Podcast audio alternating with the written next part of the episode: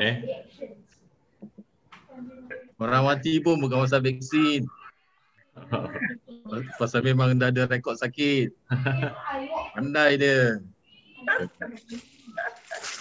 Tak berkenan langsung saya. Company hantar pasal pergi lah. Yalah, apa nak buat? Yalah. Banyak orang pun kena macam tu, tak ada choice. Yalah, yalah. Tapi tak apa nanti second jet bang selalu demam ah. Yalah, yang second punya, banyak orang kena demam apa. Ha. Tapi doktor cakap bagus, apa demam tu bagus. Mana ubat dia Jalan. Ah, jalan lah. Oh, ubat jalan eh. Ah. Ada Dan ubat orang jalan eh. dia pula jalan. Eh dah tunang last kahwinan ni. Hai.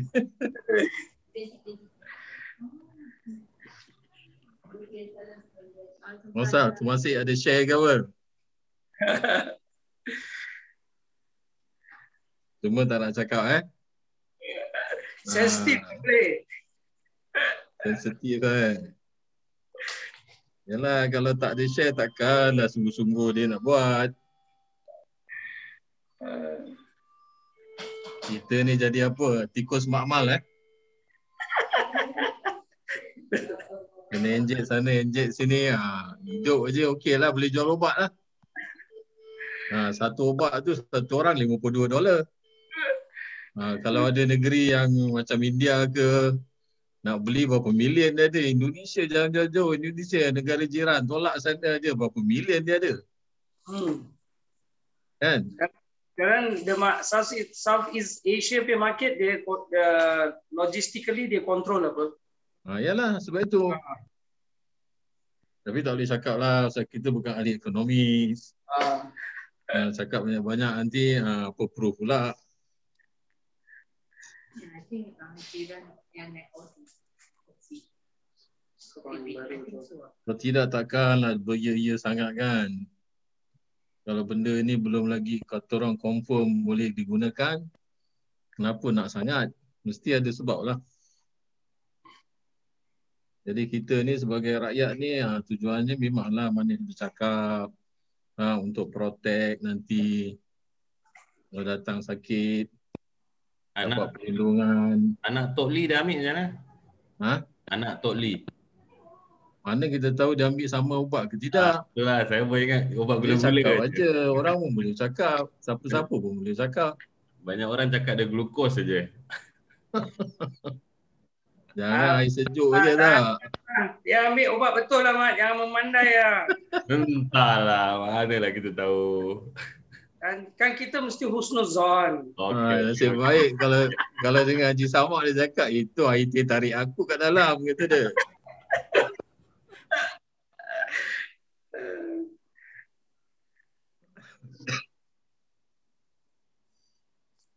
Bismillahirrahmanirrahim. Alamin Wassalatu wassalamu ala sayyidina Muhammadin ashrafil anbiya'i wal mursalin wa ala alihi wa sahbihi ajma'in. Amin. اللهم أخرجنا من ظلمات الوهم وأكرمنا بنور الفهم وافتح علينا بمعرفة العلم Amin. وحسن أخلاقنا بالحلم وسهل لنا أبواب فضلك وانشر علينا من خزائن رحمتك يا أرحم الراحمين Amin. اللهم افتح علينا فتوح العارفين بحكمتك وانشر علينا رحمتك Amin. ما نسينا يا ذا الجلال والإكرام Amin.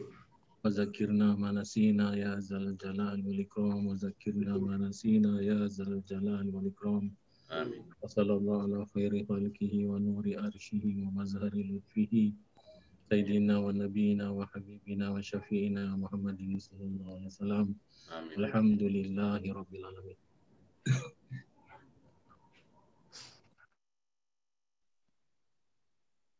Hari saya tak berapa sihat lah. Penat gitu. Bismillahirrahmanirrahim. Nafa'an Allah Ta'ala bi'ulumihi amin. Amin. Kita sambung tafsir tafsir kita muka surat uh, ayat 231. Bagaimana ayat yang sebelum ini kita sudah membahaskan tentang ayat berkenaan dengan bilangan talak yang dibolehkan dalam Islam semata-mata kerana untuk menyeimbangkan keadaan di mana ayat ini turun adalah merupakan talak itu milik laki-laki di mana milik laki-laki itu digunakan secara sembarangan saja. Iaitu ada laki-laki yang menceraikan isterinya berkali-kali.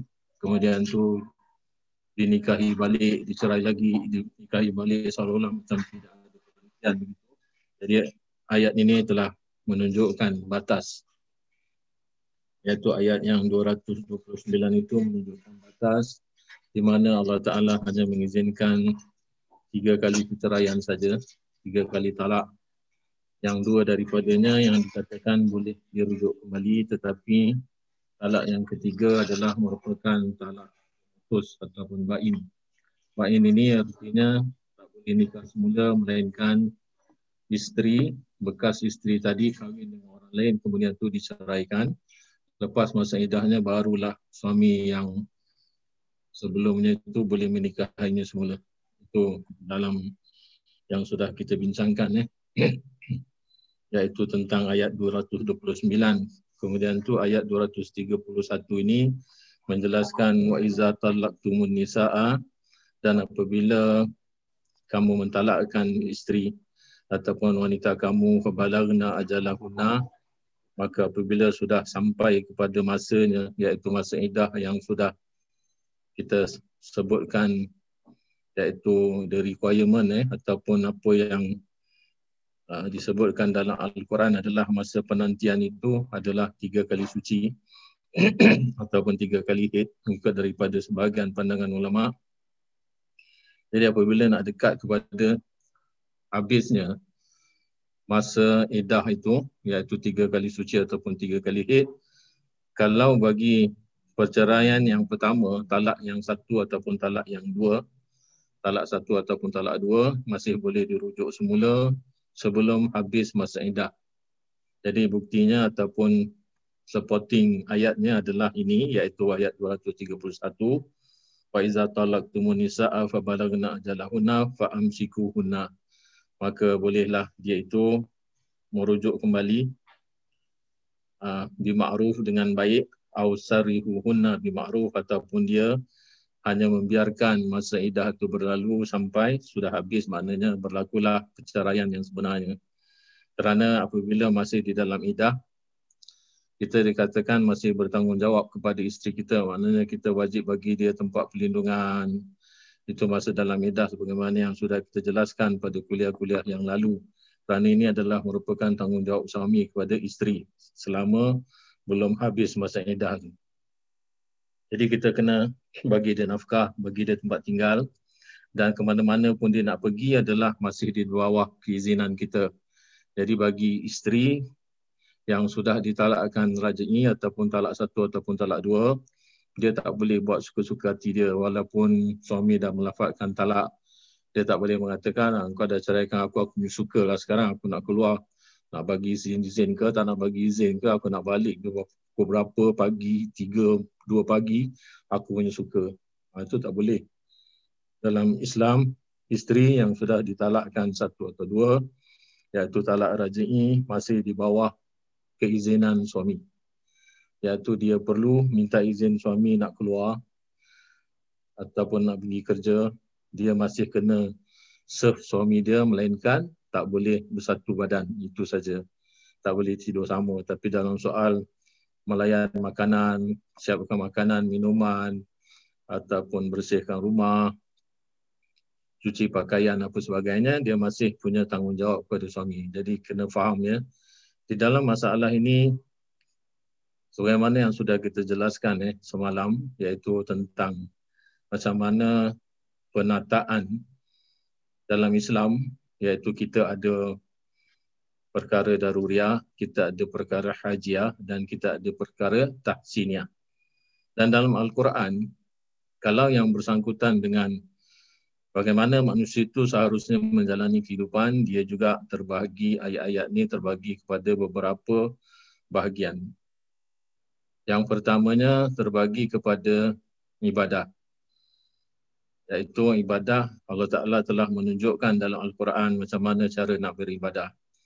iaitu macam mana nak sembahyang, macam mana nak ambil uduk, kemudian tu macam mana nak pergi haji, perkara-perkara yang diwajibkan, lepas tu ibadah-ibadah yang wajib dijalankan. Kemudian tu ada pula perkara-perkara yang dilarang. Itu semua termasuk di dalam ibadah. Kemudian tu ayat-ayat ini Al-Quran itu sendiri memberikan pengajaran dan penjelasan kepada kita tentang adanya muamalah.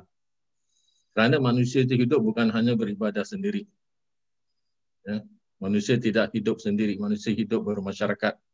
Jadi adanya muamalah perkara-perkara yang bersangkutan dengan hubungan masyarakat. Umpamanya dia nak buat satu perkongsian.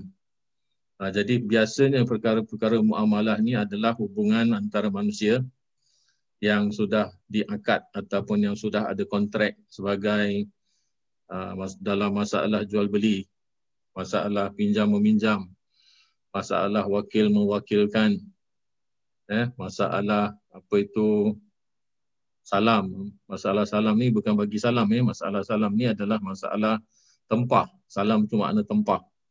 Tempah barang. Kadang-kadang tempah barang tu sebenarnya macam perniagaan yang gharar, ada penipuan. Tetapi sebenarnya dia itu adalah merupakan keperluan dan kepentingan dalam masyarakat. Jadi ini semua perkara-perkara muamalah ni diatur dalam Islam. Kita ada macam mana cara nak bagi hadiah, ataupun hibah. Kita ada cara macam mana nak meminjam. Cara macam mana nak berkongsi. Satu orang bercucuk tanam, satu orang mengairkan. Kemudian tu bagaimana pembagian untungnya. Ini semua adalah di dalam subjek ataupun di dalam topik muamalah. Dia sangat luas.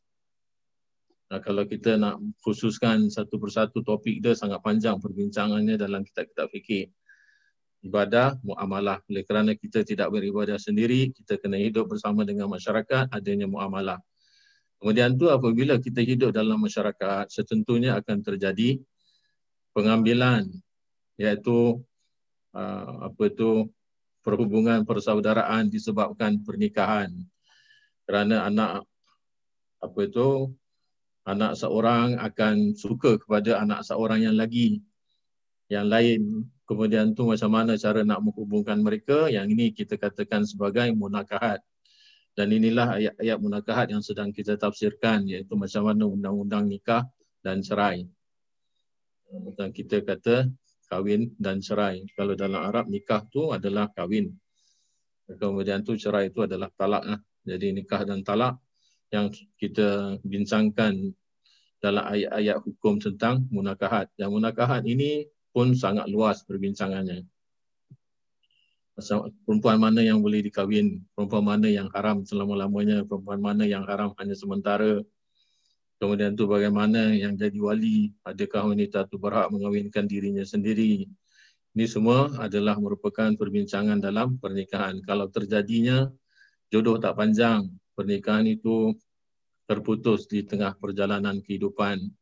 Macam mana pula talak itu ha, inilah cerita pasal talak. Kemudian tu ayat-ayat ini akan juga menjelaskan iaitu ayat-ayat Al-Quran ini berkenaan dengan jenayah. Ha, jadi ini semua adalah merupakan pembagian-pembagian tentang kehidupan itu sendiri yang dikatakan sebagai perundangan dalam Islam. Ha, jadi dalam hubungan keluarga kadang-kadang jadi pergaduhan.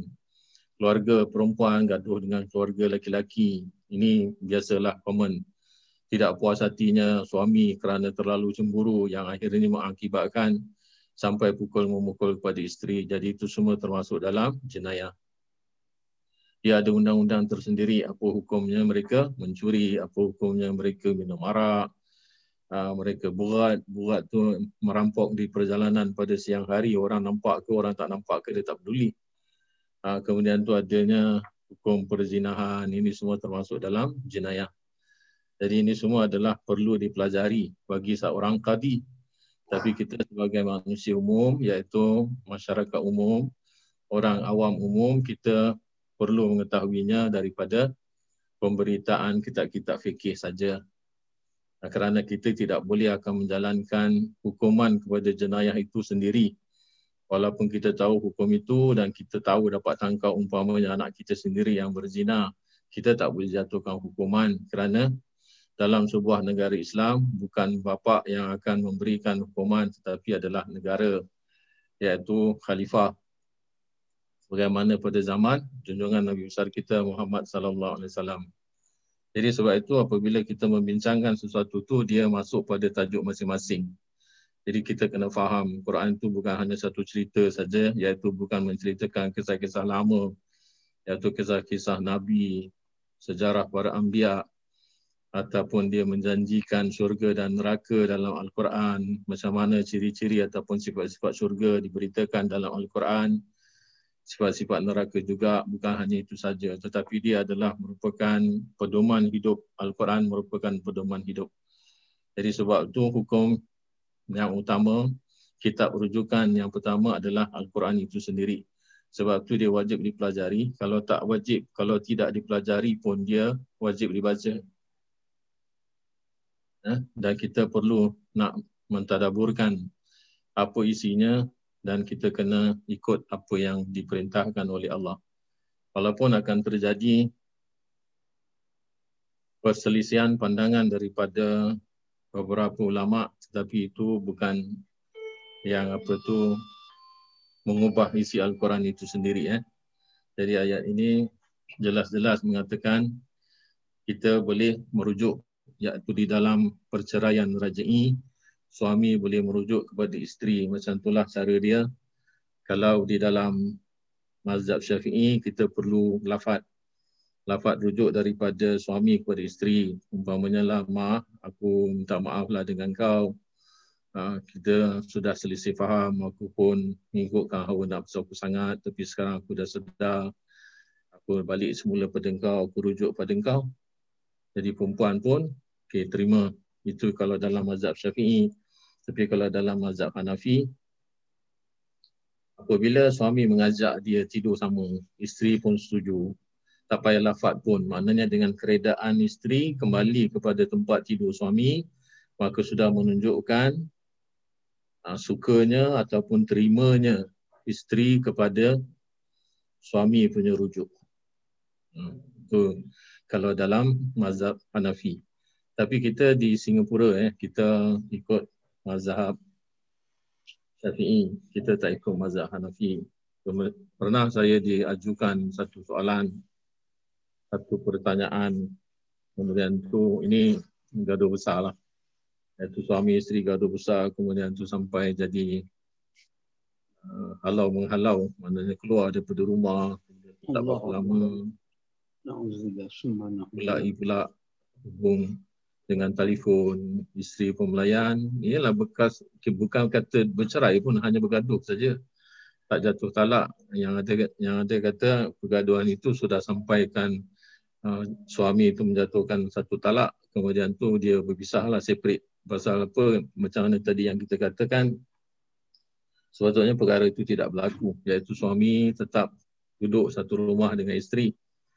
Uh, kerana itu adalah merupakan undang-undang Islam supaya di dalam masa idah tu ah, masa suami dalam rumah tangga yang sama isteri masih serve ataupun masih berkhidmat kepada suami di situlah yang digalakkan ataupun yang diharapkan suami sejuk semula hati tengok isteri masih sayang dia masih setia dia itu yang dalam Islam. Iaitu kenapa orang-orang yang diceraikan talak satu dan talak dua wanitanya masih tinggal satu rumah. Eh, yang tak boleh dia tetap tak boleh. Tapi yang boleh kena dilakukan. Tak boleh halau isteri keluar daripada rumah. Tapi apa yang berlaku telah keluar. Yang akhirnya dipujuk-pujuk berlakulah ya, itu kembalinya suami kepada isteri. Jadi kemudian tu uh, isteri tadi itu macam seolah-olah malah dia bangkit daripada trauma mendapat keputusan GCEO kau tadi kan dah ceraikan aku. Talak satu kemudian tu balik pula nak uh, tidur dengan aku. Lepas tu dia tanya bagi saya saya jawab dengan dia kalau kita mazhab syafi'i kita kena lafad kalau tak ada lafad daripada suami belum lagi nak merujuk tapi dia kata suami dia kata boleh ya boleh tapi bukan mazhab syafi'i itu mazhab hanafi Nah, jadi saya kata kalau macam tu sama ada hukum rujuk tu dah berlaku ke tidak awak kena refer kepada mahkamah syariah. Jadi saya bagi dia uh, nama Ustaz Nur Razak. Nur Razak tu kira kalau uh, ada masalah-masalah macam ni biasanya dia boleh bagi advice dalam telefon, message ke apa dia dia simple man lah. Tak payah nak pergi melainkan kalau memang nak buat kes, kena datang pejabat. Nah, jadi saya kata dia, saya kata dengan dia kita punya undang-undang pernikahan walaupun dalam dalam pandangan ulama-ulama yang berbeza boleh tetapi kita dalam Singapura nak kena buat undang-undang Singapura lah. Ha, macam kita tak boleh melampaui undang-undang Singapura walaupun kita tahu fikir banyak sekalipun. Kita kena hormati AMLA kerana AMLA itu adalah digubal semata-mata untuk kepentingan masyarakat Islam Singapura. So respect lah. Maknanya kita tak boleh buat suka hati kita walaupun kita alim sekalipun. Apalagi yang tak alim hanya dengar-dengar. Dalam hati saya, apalagi kamu alim besar ke? Sampai boleh buat keputusan dia sendiri. Tapi taklah cakap macam tu. Ha. Ni kadang-kadang dah banyak baca sangat, ambil itu yang yang bagi dia ah mudah saja. Aku dah, dah baca dalam internet, kata boleh. Ulama ni cakap macam ni, ulama ni cakap macam ni. Sama hadis tu daif ke, hadis tu apa ke, dia tak kisah. Kalau ada hadis sudah. Ini kepada kepada orang yang memang apa itu khusus dalam bagian dia. Ha, jadi ini kita kena faham. Jadi apabila faham sikuhun Nabi Ma'ruf, kalau pun nak rujuk balik dengan niat yang baik lah. Iaitu supaya dapat menjaga rumah tangga itu rukun damai. Berbaik semula apa yang sudah menjadi pergaduhan yang lepas itu dijadikan sebagai sempadan eh, jadikan sebagai contoh jangan berulang kembali awsarihuhunna bima'ruf dan kalau nak ceraikan pun ceraikanlah secara baik janganlah kutuk mengutuk antara satu sama lain. Ini semua kau punya pasal lah. Apa semua dibangkit-bangkit cerita-cerita lama. Ini bapa engkau mak engkau ajar engkau macam inilah. Sebab tu kau tak jadi isteri yang baik apa sebagainya. Ha, semua history daripada mak bapak dia punya pun dia keluarkan. Ini yang tak di tak yang tak di hormati ataupun yang tak diizinkan dalam Islam. Sudahlah, kita sudah hidup serumah dengan dia, kita sudah tahu kasih sayang dengan dia. Kalau lagi sudah melahirkan anak-anak daripada kandungan dia, benih daripada kita, lagi nak bergaduh. Ya, lupakanlah. Itu kalau nasihat kita lah. Tapi kita tak boleh kata semua orang sama. Sebabnya kadang-kadang perkara-perkara yang berlaku dalam rumah tangga tu betul-betul meninggalkan kesan dalam hati dia. Jadi kalau macam mana pun pilih jalan yang paling terbaik. Wala tumsiku hunna diraran li ta'tadu. Dan janganlah ini merupakan ayat larangan dan janganlah kamu kembali kepada dia rujuk kepada wanita isteri kamu tu diraran dalam keadaan di mana dalam hati kamu sudah niat untuk memudaratkan Ha, untuk memudaratkan isteri kamu. Aku aku akan rujuk dia balik, dia tetap isteri aku tapi aku akan seksa dia. Aku akan bagi dia uh, macam-macam kesusahan. Aku tak bagi dia nafkah, aku bagi dia kurang duit apa sebagainya, aku nak dia sengsara. Dia tak tadu supaya terjadilah apa itu melampau eh tak tadu tu melampau daripada peri kemanusiaan. Jadi ini sangat-sangat dilarang oleh Allah di dalam ayat ini sebagai seorang suami. Jangan sekali ada tujuan untuk kembali rujuk kepada isteri yang sudah diceraikan. Tiga bulan lamanya iaitu masa indah adalah adalah masa untuk suami berfikir, isteri berfikir nak balik tak nak balik. Ada tak second chance umpamanya di dalam melayari rumah tangga. Itu sudah cukup tiga bulan. Nak cerai, ya cerai dengan baik, nak rujuk, rujuk dengan baik dengan niat untuk membina rumah tangga start uh, apa tu from beginning again supaya apa? Dapat dia itu faham tentang kehidupan. Apalagi kalau sudah ada anak. Ingat anak. Anak nanti tak ada bapa jauh daripada bapa ataupun jauh daripada mak.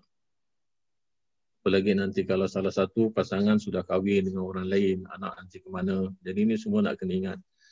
Kerana anak adalah lahir daripada benih kita. Sayang anak. Sebab itu kita kata sayang keluarga kita, sayang isteri kita, sayang anak-anak kita. Dalam masalah kita menjaga diri kita, jangan dekat kepada sakit ataupun jangan sampai kita kena sakit adalah menunjukkan yang kita ni sayang kepada anak-anak dan keluarga kita. Kalau seandainya kita sakit, siapa susah, isteri kita susah, anak-anak kita susah. Apalagi yang kita sudah tua, yang sudah tidak bekerja dan kita mengharapkan isteri dan anak-anak kita jaga kita, tanggung kita.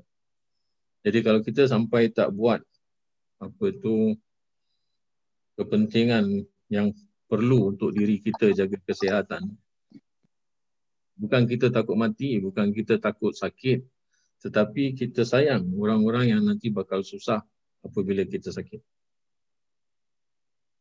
Itu kadang-kadang saya selalu ingatkan. Kita kalau kita sayang pada keluarga kita, kepada isteri kita, kepada anak kita, jangan buat sesuatu yang sampai nanti image keluarga jadi malu. Anak pun macam tu juga.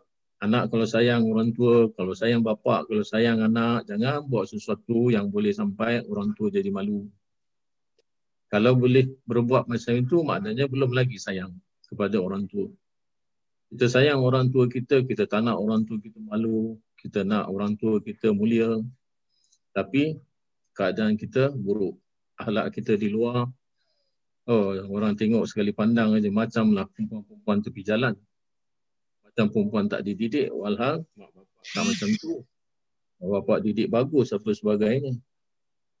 Ha, jadi itu kita kena faham iaitu kita kena sebagai anak kena jaga kerana sayang mak bapak akhlak kita dan kita sebagai orang tua pun jaga akhlak kita kerana sayang kepada family kita anak boleh jadi malu dengan sebab sebab perbuatan ayah anak juga boleh jadi malu sebab nanti keluarga jadi malu jadi sebab tu jaga kesihatan pun bagi saya adalah merupakan kerana sayang tak nak ayat anak-anak susah.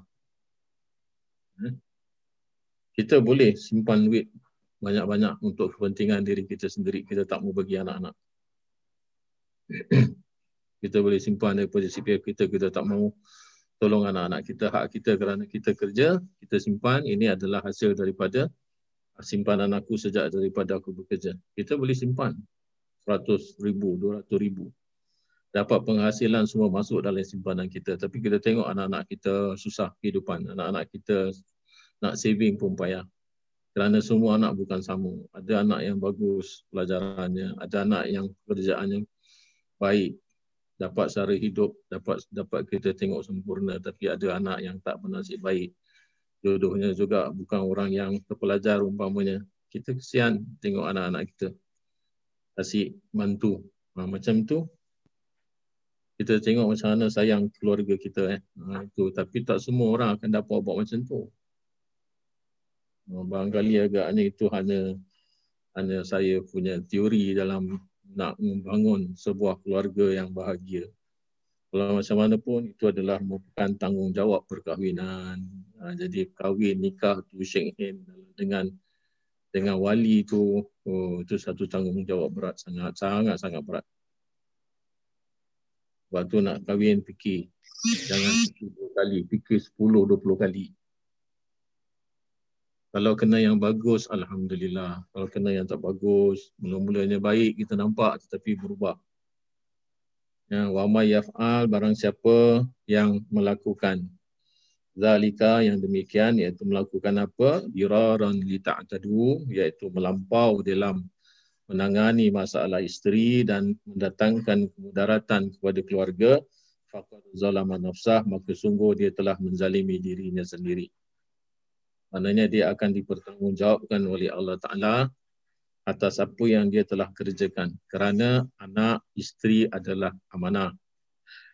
Kita kahwin kita ambil daripada wali wali itu adalah bapa isteri kita jadi sebab itu ada akad jadi wali ni bapa kita yang kata umpamanya lah bapa kita ni telah mendidik anak perempuan dia. Seorang bapa mendidik anak perempuan dia dengan semua perkara-perkara yang baik. Dididik duniawi, ukhrawi. Kemudian tu anak nak kahwin. Jadi apabila dinikahkan tu maknanya aku nikahkan anak aku dengan kau maknanya aku bagi pada anak anak aku pada engkau ni sebagaimana aku menyambung pendidikan baik dia, ukrawi dia kepada tangan kau. kita terima kan waktu tu kita terima. Jadi apabila kita terima maknanya kita adalah sudah menerima amanah daripada seorang ayah kepada diri kita. So apa yang kita buat dengan amanah?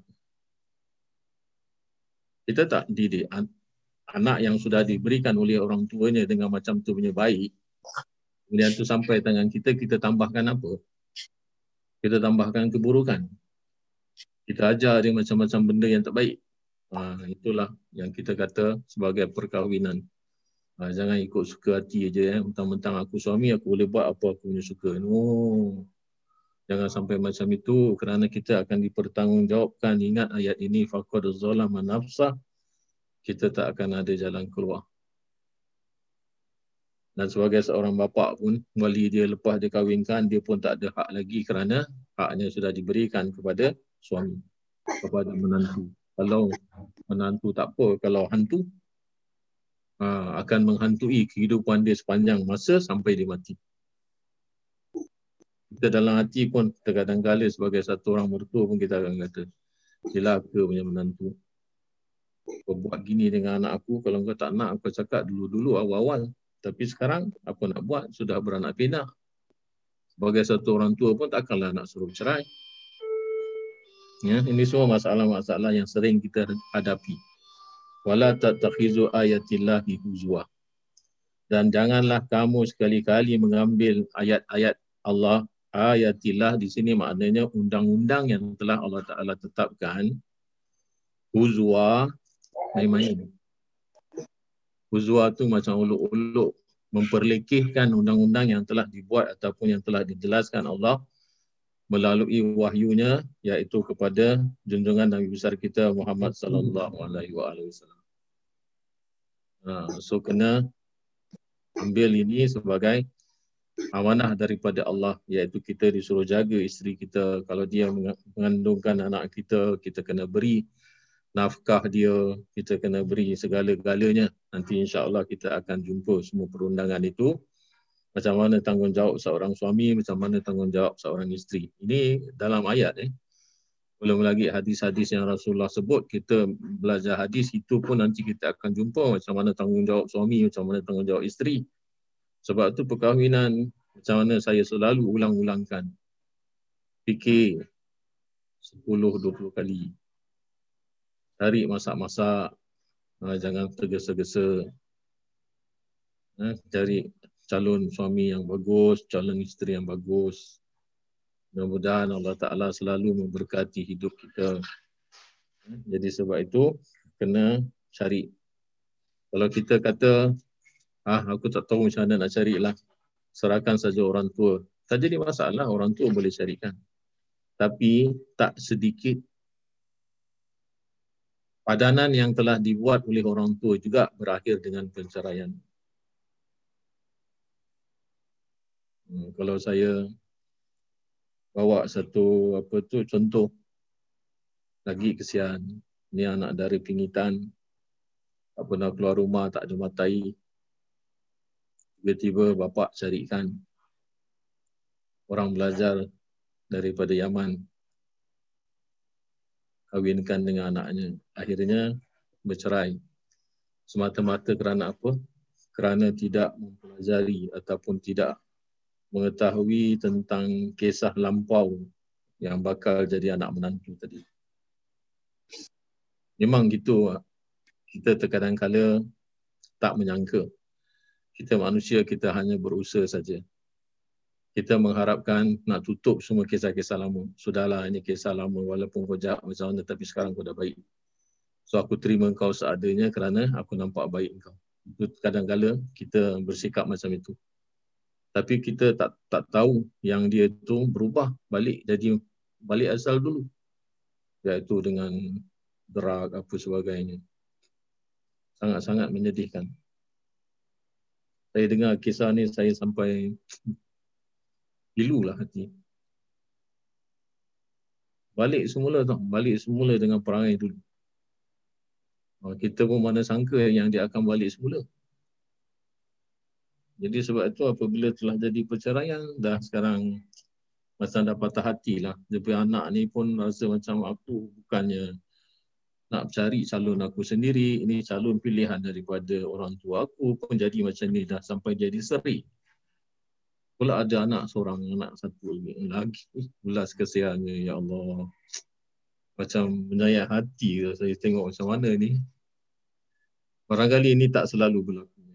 Tapi ulama ada pun kita selalu mengingatkan hati-hati. Hati-hati nak cari jodoh. Eh, ini satu perkara besar, ini bukan perkara kecil. Eh. Jodoh bukan satu hari, dua hari saja.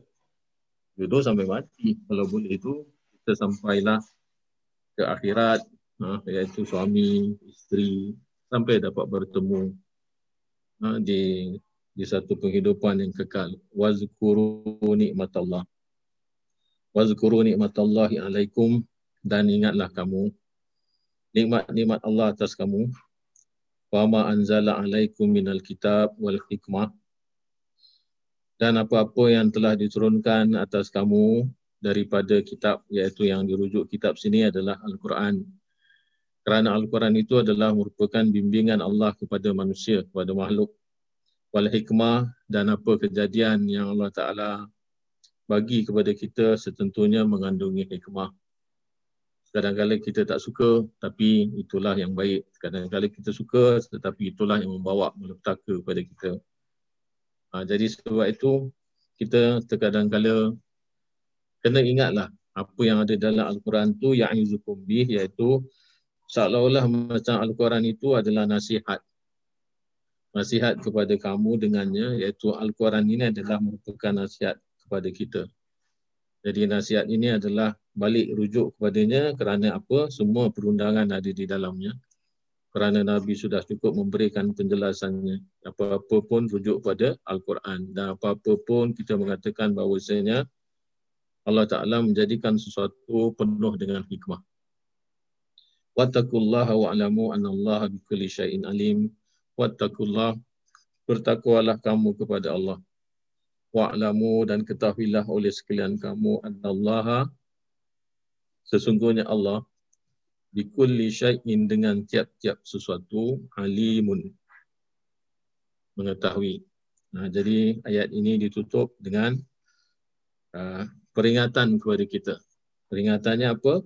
Wa'lamu annallaha bikulli syai'in alim ketahuilah oleh sekalian kamu bahawasanya Allah itu dengan tiap-tiap sesuatu maha mengetahui. Jadi kita kembali kepada dia. Masalah kita, kita balik kepada Allah Ta'ala. Minta berdoa kepada dia di samping kita di samping kita berusaha untuk mendamaikan keluarga kita. Ya. Kerana undang-undang pernikahan sekarang yang jadi naib kadi itu sudah ada dia punya tugas baru. Eh. Kalau dulu tugas ini belum ada kalau naib kadi dulu. Tapi naib kadi yang sekarang ini ada tambahan tugas iaitu yang sudah dimulakan dua tahun lepas kalau tak silap saya sudah dikuat-kuasakan. Jadi siapa yang menikahkan satu pasangan, kalau seandainya pasangan itu punya masalah keluarga, pasangan itu boleh rujuk kepada naib kadi yang menikahkan. Boleh dia dia adalah front line uh, yang mula-mula kita kena rujuk dalam masalah dalam rumah tangga. Jadi kalau ada masalah rumah tangga, dia boleh rujuk kepada kadi yang telah menikahkan dia. Misalnya kata kita dinikahkan oleh Salim Jasman. Kemudian tu ada masalah. Jumpa balik. Ustaz Salim, saya ada masalah gini dengan isteri gini. Nanti kadi ini punya tugas adalah untuk memberi nasihat kepada pasangan yang punya masalah ni. Kerana dia yang kenal dia yang tahu oh dulu aku nikahkan kamu. Uh, jadi dia akan menyelesaikan masalah itu pada peringkat awal lah. Kemudian tu apabila tak menemukan perdamaian dia akan rujuk kepada uh, pejabat.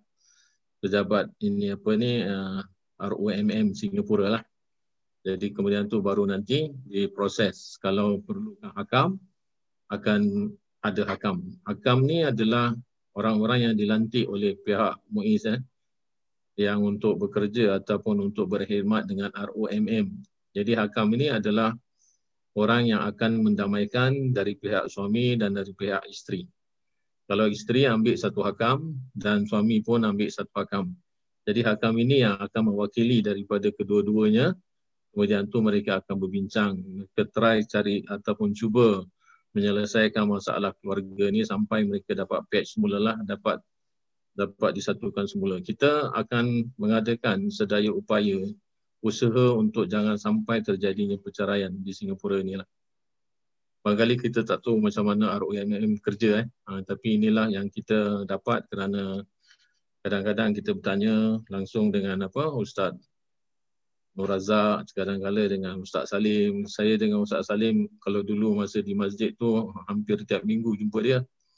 Hampir tiap minggu berbual dengan dia. Ha, jadi saya pun pernah berbual tentang kisah-kisah ni lah. Jadi dia sebagai orang yang ada banyak pengalaman dalam apa tu rumah tangga eh kerana dia adalah registrar dulu kan jadi dia dapat kongsi pengalaman dia itulah yang kita dapat sedikit information daripadanya. Jadi sebab tu jangan tergesa-gesa menjatuhkan talak. Macam mana tadi jangan tergesa-gesa nak dapat jodoh. Tapi kita cari ataupun kita find out dulu uh, sepuas hati kita. Kalau kita nak minta doa dengan Allah Ta'ala, minta bagi pertanda adakah ini jodoh saya atau tidak, ya silakan. Ya, itu semua adalah merupakan usaha-usaha untuk jangan sampai rumah tangga akan bercerai berai. Tapi kalau umpamanya terjadi perselisihan dalam rumah tangga, tolong jangan tergesa-gesa. Banyakkan sabar. Ha? Kerana terkadang-kadang manusia itu dapat dididik dengan kesabaran seseorang memang susah untuk menahan kesabaran, memang susah untuk menyambut apa itu uh, cabaran-cabaran dalam rumah tangga. Tapi itulah hakikat yang sebenarnya dalam rumah tangga. Kerana kita bukan hidup sendiri. Kita hidup dengan partner kita. Kadang-kadang partner kita boleh berubah. Dulu baik tapi oh. Nah, kalau kita ingat kita punya kita punya apa tu kisah rumah tangga kita eh. Dulu saya very strict lah dalam rumah tangga. Saya tak suka rumah kotor, saya tak suka rumah bersirap. Saya tak suka anak-anak bila saya balik menangis, belum mandi, belum disiapkan. Oh, saya dulu very particular. Sebab tu bila kita kenang kembali eh, macam mana dulu rumah tangga kita, isteri kita tu kira sabarlah. Kalau ikut dengan apa yang kita ini, isteri tu sabar. Hmm? Jadi sebelum saya balik kerja, biasanya anak-anak mau dah makan. Dah duduk satu tempat.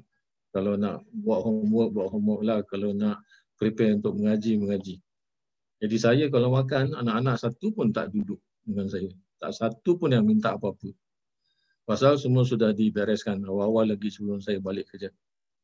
Itu ha, saya punya syarat. Dan saya kalau nak apa-apa, masa tu masa tu juga. Ha, ha ini kalau kadang-kadang bagi selut lah dengan isteri saya.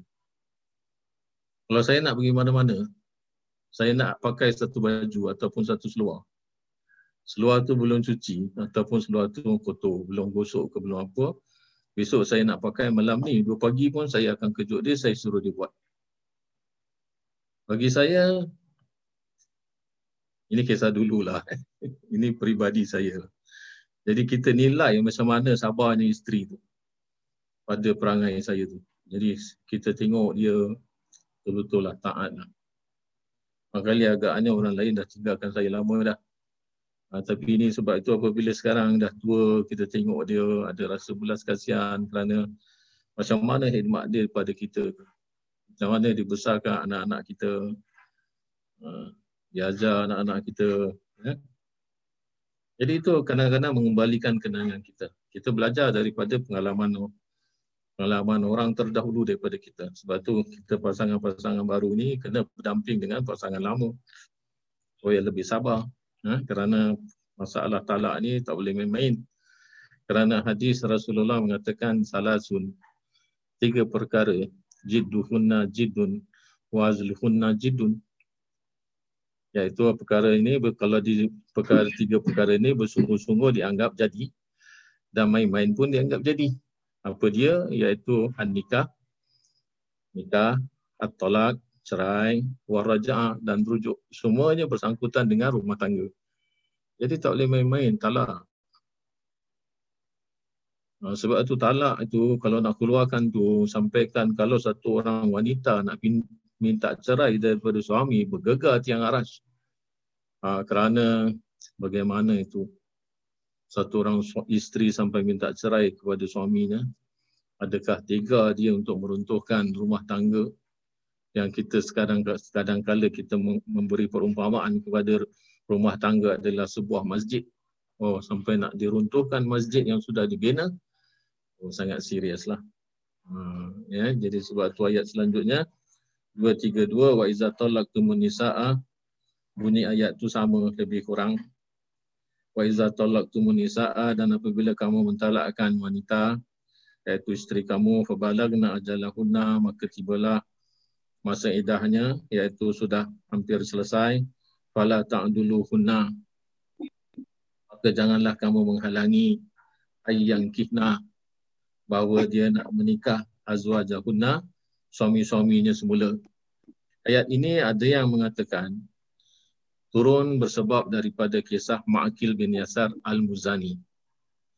Ma'akil bin Yasar Al-Muzani dia ada satu orang adik perempuan. Adik perempuan ini telah bersuami.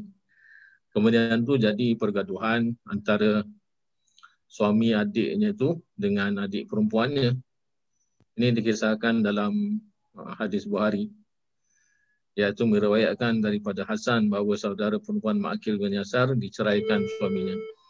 Jadi apabila dia sudah diceraikan suaminya nak dekat habislah. Nak dekat habis dia punya masa masa iddah dia tu kemudian tu bekas suami dia ni bekas suami adik perempuan dia ni datang nak rujuk semula. Tapi Ma'akil kata, "No, aku tak mau lagi terima dia. Kau jangan macam-macam." Ha, ada yang mengatakan pula dia sudah habis masa idahnya sudah habis. Masa idahnya sudah habis kemudian tu bekas suami dia ni datang kepada adik perempuannya kemudian tu apabila setelah habis idah belum berlaku rujuk maknanya idah tiga kali suci ataupun tiga kali hid sudah selesai dia nak balik semula dengan bekas isterinya kalau dia itu adalah merupakan talak satu atau talak dua kena nikah semula dan bagi pasangan ini yang menikahkannya adalah Ma'akil bin Yasar iaitu abang kepada adik perempuan ini sebagai wali. Jadi apabila sudah berlaku perceraian ini, Ma'akil kata buat apa kau nak ambil dia balik? Dia marah pada adik dia. Dia kata kau nak terima dia lagi. Dia nak nikah dengan kau, kau nak terima dia lagi. Macam mana itu pergaduhan yang telah terjadi dan kau sampai diceraikan. Aku tak terima kata abang dia. Abang dia tak suka.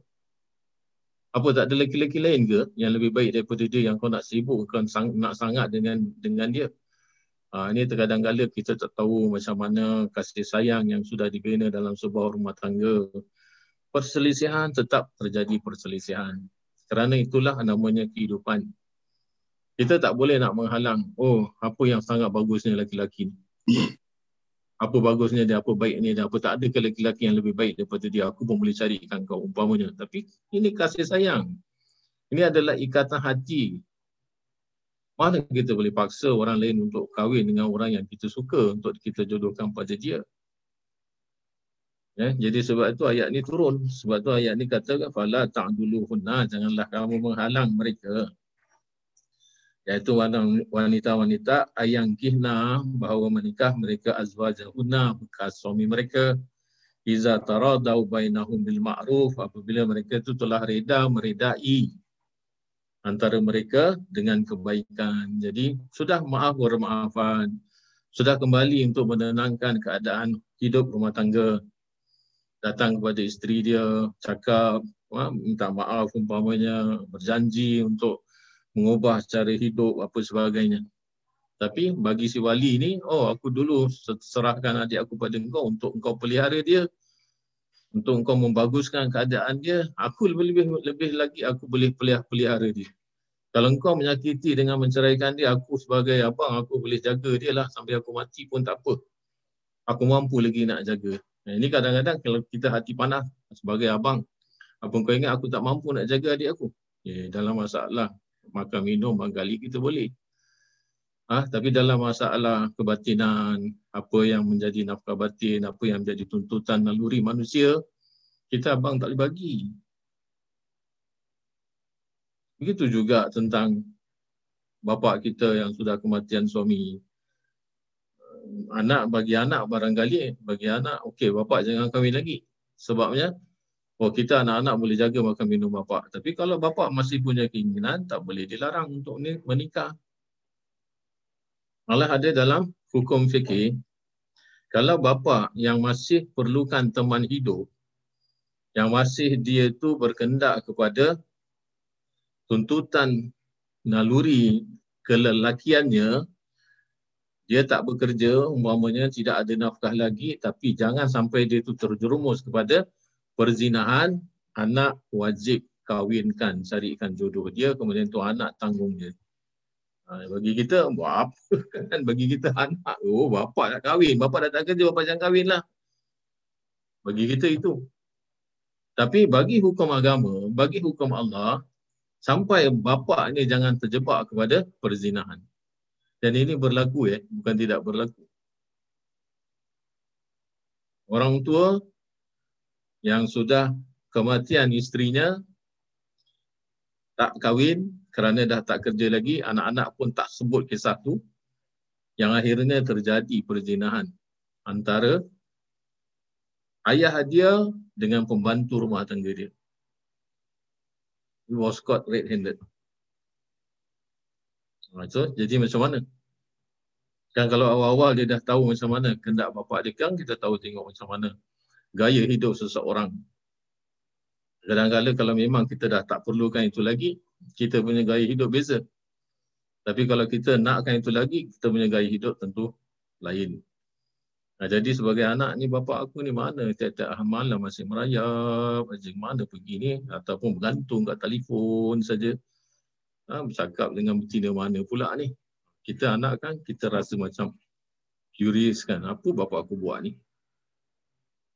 Ha, betul macam itu biasanya terjadi macam itu. Ha, jadi kalau kita kata itu sebagai abang setentunya lah dia boleh jaga adik dia tetapi dalam masalah ni dia tak boleh jaga sebab tu ayat ni jelas-jelas mengatakan jangan halang. Kerana telah terjadi iza taradau. Iza taradau bainahum bil ma'ruf. Iaitu telah menjadi reda, telah terjadi keredaan antara mereka, suami isteri itu nak berbalik semula dengan baik. So kita sebagai wali nikahkan. Zalika yu'azu bihi demikian itu dinasihati dengannya. Mangkana minkum yu'minu billah wal yawmil akhir. Itulah dinasihati kepada mereka-mereka yang kalau mereka itu beriman kepada Allah dan hari akhirat.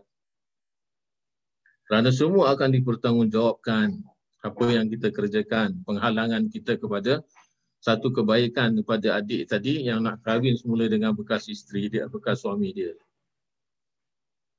Jadi kita akan dipertanggungjawabkan. Kita orang beriman. Kita yang beribadah, kita kita akan bertemu dengan Allah, kita percaya akan berlakunya hari kiamat, kita akan dipertanggungjawabkan oleh Allah, kita akan berdiri di hadapannya dan akan ditanya apa yang perbuatan kita semua. Ha, jadi kalau itu kita sudah tahu, ini sebagai nasihat. Jangan dihalang-halangi lagi. Zalikum azka lakum wa atahar. Demikian itulah mereka azka lakum wa atahar lakum atahar wa zalikum azka iaitu mereka itu lebih dikatakan sebagai lebih suci dan lebih baik. Ha, jadi tindakan itu adalah lebih baik dan lebih lebih kata orang terhormat iaitu kembalikan kepada keredaan mereka masing-masing. Wallahu ya'lamu wa antum la ta'lamun. Bermula Allah itu mengetahui wa antum la ta'lamun dan kamu itu tidak mengetahui. Ini selalu Allah Taala sebut dalam Al-Quran bukan satu ayat ada beberapa ayat yang mengatakan tak lama tapi apa yang telah ditetapkan untuk manusia dan kebaikannya cuma kita saja yang tak pandai nak menilai kebaikan daripada Allah. Ya ini adalah uh, tafsiran daripada ayat 232 ini. Uh, jadi kita mengambil iktibar daripada sini. Bagaimana yang sepatutnya kita mengetahui apa yang telah ditetapkan oleh Allah Ta'ala adalah merupakan satu kebaikan bagi kita. Wal walidatu yurdi'na. Kemudian tu ayat seterusnya. Ayat 232, ayat 233. Di dalam perkahwinan setentunya akan ada keturunan. Apabila ada keturunan, iaitu ada anak, tugas bapa sudah bertambah. Tugas suami, iaitu dulu hanya beri nafkah kepada isteri. Kemudian tu sekarang kalau sudah ada anak, beri nafkah kepada anak. Tanggungjawab ibu ataupun isteri pun sudah tambah. Jadi apabila ini semua berubah, kita perlu berubah. Jadi sebagai suami tak tak perlu tak boleh mengharapkan isteri dia melayan dia saja, isteri pula kena melayan anak. Lagi anak kerena, oh lagi masalah. Hmm. Dulu saya atur pekerjaan. Saya dulu tolong apa-apa semua saya tolong. Saya set up semua dalam peraturan rumah tangga. Saya leader.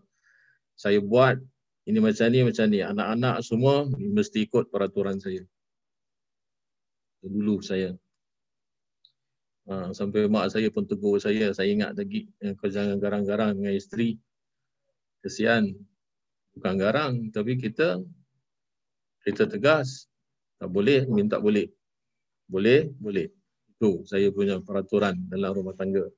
Jadi sekarang ni bila anak-anak dah besar, anak-anak semua dah di rumah tangga, saya dah kendur lah, dah turun sikit. Waktu cucu-cucu ni yang kira dapat kebahagiaan lah. Dapat kasih sayang sepenuhnya daripada saya. Dulu anak-anak tak dapat. Kerana untuk membentuk membentuk jiwa mereka jangan sampai nanti mereka jadi anak-anak yang tak menghormati orang tua. Jadi apabila sudah berlaku keturunan, sudah ada anak, tugasnya bertambah iaitu isteri dah kena menyusukan anak. Ha, inilah hukum dia wal walidatu yurdi'na auladahunna haulaini kamilain. Iaitu para ibu hendaklah menyusukan anak-anaknya selama dua tahun penuh. Uh, liman arada ayyutimma rada'ah bagi yang nak menyempurnakan susuannya. Boleh kurang daripada itu. Maknanya dua tahun penuh, iaitu dua tahun adalah masa menyusu yang ideal yang telah ditetapkan oleh Al-Quran sendiri. Kerana ini adalah memberikan kalau dipandang daripada segi pencapaian pengkajian sains pun menunjukkan masa dua tahun susu adalah masa pembangunan fizikal anak-anak tadi yang untuk dapat diberi perlindungan daripada zat-zat yang ada dalam susu seorang ibu. Ha? Sebab tu yang dalam bahasa Indonesia disebut sebagai ASI, ASI iaitu uh, apa itu susu ibu eh. Uh. Jadi itu yang dikatakan sebagai hukum iaitu dua tahun dua tahun menyusukan. Tapi kalau seandainya uh, kurang daripada dua tahun untuk kita berhentikan susuan itu tak jadi masalah. Dan tentang minum susu daripada susu-susu yang dibuat ataupun susu-susu yang proses itu itu ada banyak perbincangannya oleh uh, sebahagian ulama. Ada yang mengatakan boleh ada yang mengatakan tak boleh bukan sampai kepada tidak haram. Tetapi khasiat yang ada dalam susu-susu proses itu terkadang kala tidak memberikan uh, kebaikan penuh kepada anak-anak punya pembangunan. Itu yang selalu dibincangkan oleh para ulama. Tapi dalam ayat ini mengatakan dua tahun itu sebagai maksimum lepas dua tahun itu kita kena sapih ya, sapih itu kena putuskan susu. Dan kena putuskan susu maknanya dia boleh apa tu makan minum apa sebagainya lah. Tapi kebiasaannya tak macam itu kan. Sebelum dua tahun tu terkadang-kala dah putus susu. Puting lain eh. Susu lain lah. Ya, kalau puting tu sampai saya sampai 12 tahun pun bisa puting. Dan kita 12 tahun pun saya masih minum air daripada botol pakai puting dan saya masih baring atas riba mak saya.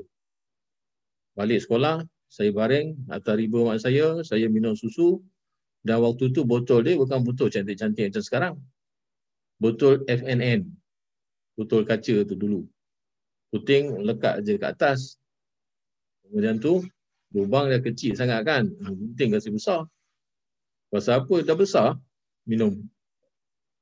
Ha, bukan saya bangga lah yang saya minum lah sampai ke umur 12 tahun tapi itu ke itulah yang terjadi pada kita kan. Jadi mas, masalah yang 2 tahun ini adalah air susu ibu. ASI itu air susu ibu. Nah, tapi yang puting tu tak ada masalah. Puting tu tak jadi tak jadi sebab lah kerana dia bukan termasuk hukum. Jadi nak minum pakai puting pun bila-bila masa saja. Air tu masa tu pun bukan air susu. Kita tak minum air susu, saya minum air teh je. Pakai botol FN tu. Sampai botol tu dulu susah nak cari. Cuma hari raya je ada. Itu pun kalau kita dah habis minum air, kita kena pulang dengan kedai. Betul-betul FNN tu bukan bersepah. Macam dulu susah.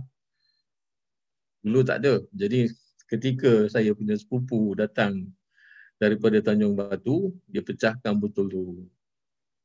Itulah kisah saya terus tak minum dengan botol lagi. Pasal dipecahkan tu.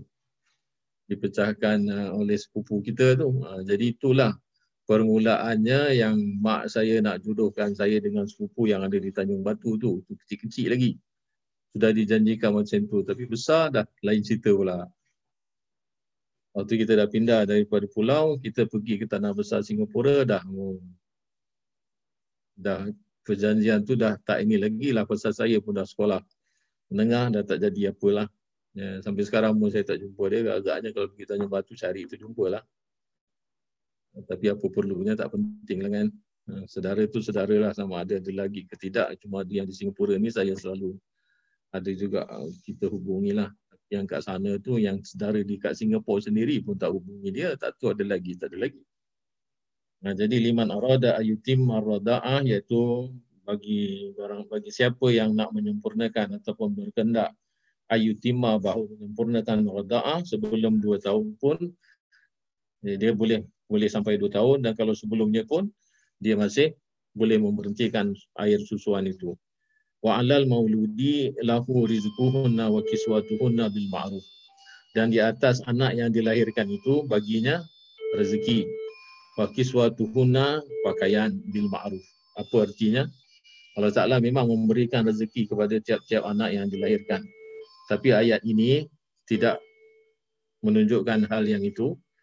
Tetapi ayat ini adalah merupakan ayat tanggungjawab macam mana tadi sudah kita katakan bahawasanya seorang suami itu bertambah tanggungjawabnya kerana apa? Kerana apabila sudah ada anak wa alal mauludi lahu rizquhunna iaitu tanggungjawab bapa memberikan makan minum dan kepentingan wa kiswatuhunna dan perlindungan pakaian apa sebagainya bil ma'ruf dengan yang paling terbaik. Nah, yang paling terbaik ini adalah di atas kemampuan ayah dia, iaitu kemampuan bapa dia. Macam mana yang tadi kita kata Uh, tentang tingkatan kehidupan yang adanya daruriat, yang adanya hajiat dan yang adanya tahsiniat. Iaitu kalau kita kata darurat ataupun yang perkara-perkara asas, kita bagi dia susu, bagi dia makan asal dia tak kelaparan. Tapi kalau yang sudah sampai kepada tahap tahsiniat, tentunya dia nak susu yang baik, dia nak makanan yang bagus-bagus, makanan baik, Lepas tu pakaian-pakaian yang branded apa sebagainya itu sudah sampai tahsiniat mengikut daripada kemampuan seseorang. Walau macam mana pun daruriat itu adalah asasnya yang wajib dipenuhi oleh setiap ayah kepada anak-anaknya. Kalau satu, dua, tiga sampai saya lima anak semua saya buat. Dulu waktu gaji tak besar, beli satu kayu pakaian, orang rumah saya jahit. Itu semua saya kenal. Ha, macam mana orang rumah saya save ekonomi kita sama-sama saya dulu tak ada pegang duit. Saya gaji saya letak dalam saya punya laci. Bagi kunci pada isteri, kau nak pakai apa, kau pakai kepentingan kau. Saya ambil, cuma saya pergi kerja, balik kerja saja. Saya tak spend, saya tak pernah simpan duit sembunyi daripada isteri. I honest to you, you must be honest to me. Bagi saya, ini gaji saya, saya tak ada tipu overtime, saya tak tak ada tipu apa, saya berapa banyak balik, I honest to you.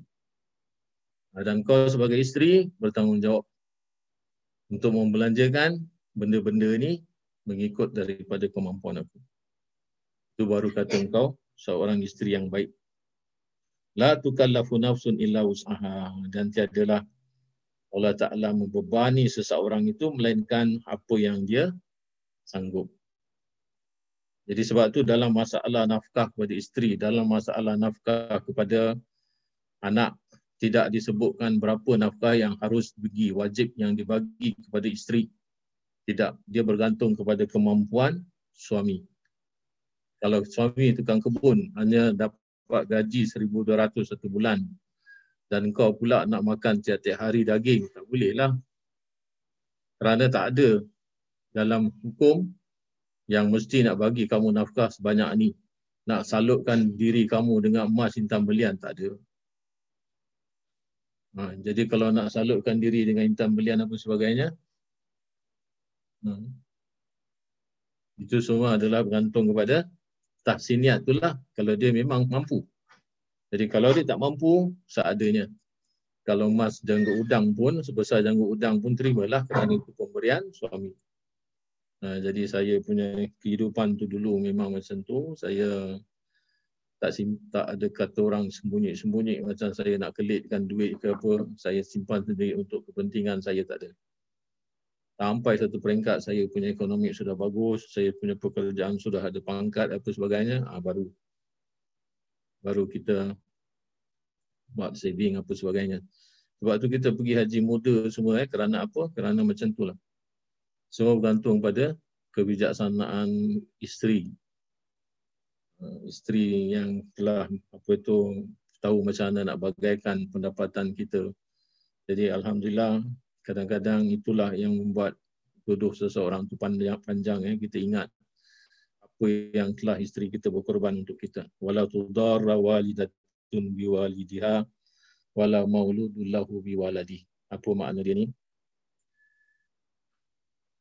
Uh, janganlah seorang ibu menderita kesengsaraan kerana anaknya dan juga seorang ayah kerana anaknya. Hmm. Wa alal warisi mislu zalika dan waris pun berkewajipan demikian. Nah, jadi ini ada adalah menunjukkan persesuaian.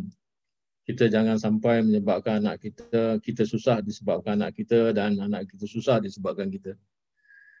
Nah, jadi sebab itu kita sebagai orang tua macam mana nak jaga anak kita kena tahu.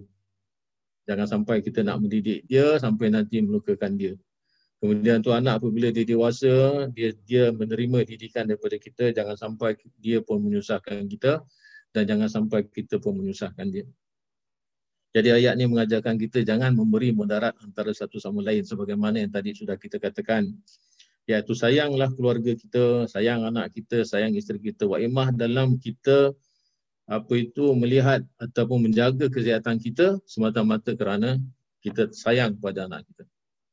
Kita tak nak anak kita nanti kalau kita kena serangan jantung, kita paralyze, kita kena apa. Ini semua kadar Allah kita tak tahu. Kita hanya memelihara, kita cuba sedaya upaya kita untuk jaga kesihatan. Tapi kalau memang sudah kadar berlaku, kita pun tak boleh elak. Tapi walau macam mana pun niat kita untuk jaga kesihatan kita adalah kerana apa? Tak nak menyusahkan anak. Nanti anak kena jaga kita kalau kita paralyze ke apa, kita tak tahu masa dia dia pun ada keluarga macam mana dia punya ekonomi, macam mana keuangan dia nak nak menjaga kita. Jadi semua perkara ini kita tetap memikirkannya walaupun mereka sudah ada keluarga masing-masing. Kerana kita ni orang tua akan berada di dalam jagaan mereka kalau kita sakit. Nah, jadi sebab itu kena fikir. Jadi kita jangan ikut kesuka hati kita. Kita makan sekendak hati kita, ah tak kisahlah aku nak makan apa, aku makanlah.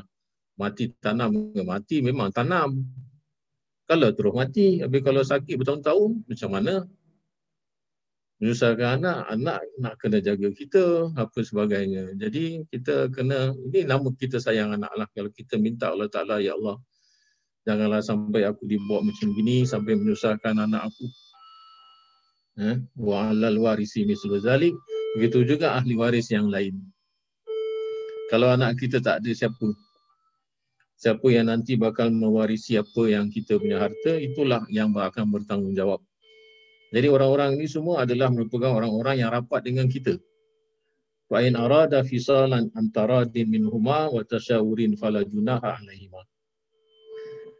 Apabila keduanya ingin uh, menyapih sebelum dua tahun dengan kerelaan keduanya dan pemusyawaratan, maka tidak ada dosa atas keduanya. Ya, ini tentang penyapih tadi saya sudah katakan kalau kita tak nak bagi anak kita susu dua tahun komplit, kita boleh sapih dia iaitu kita boleh pisahkan dia daripada menyusu. Wa in aradtum an tastarid uh, wa in aradtum an tastardiu auladakum fala junah alaikum iza sallamtum ma ataitum bil ma'ruf. Dan jika kamu ingin anakmu disusukan oleh orang lain, ini baru baru apa tu hukum tentang menyusukan anak ataupun menyerahkan anak kita kepada orang lain iaitu kepada ibu susuan yang lain sebagaimana yang berlaku kepada junjungan Nabi besar kita Muhammad sallallahu alaihi wasallam bagaimana beliau tu dia beliau tu diserahkan kepada ibu susuan daripada Bani Sa'adah itu eh. Uh, jadi dia disusukan oleh mereka. Ini baru datang hukum dia iaitu dalam sini wa in aradtum jika kamu berkendak antas tardi'u bahawa kamu menyusukan auladakum anak-anak kamu fala junaha alaikum maka tiadalah bahaya tak adalah salahnya atas kamu iza salam tumma ataitum bil ma'ruf maka tidak ada dosa bagimu jika kamu memberikan pembayaran menurut yang patut. Ha, jadi dulu ibu-ibu susu ni adalah orang yang mencari rezeki dengan menyusukan anak Barangkali masa kita kita tak jumpa, masa saya masih ada lagi ibu susuan ini. Iaitu jiran-jiran kita ataupun saudara-saudara kita memberikan uh, anak dia kepada kepada ibu lain untuk menyusukan. Sebabnya kerana waktu itu sudah ada ibu-ibu yang bekerja.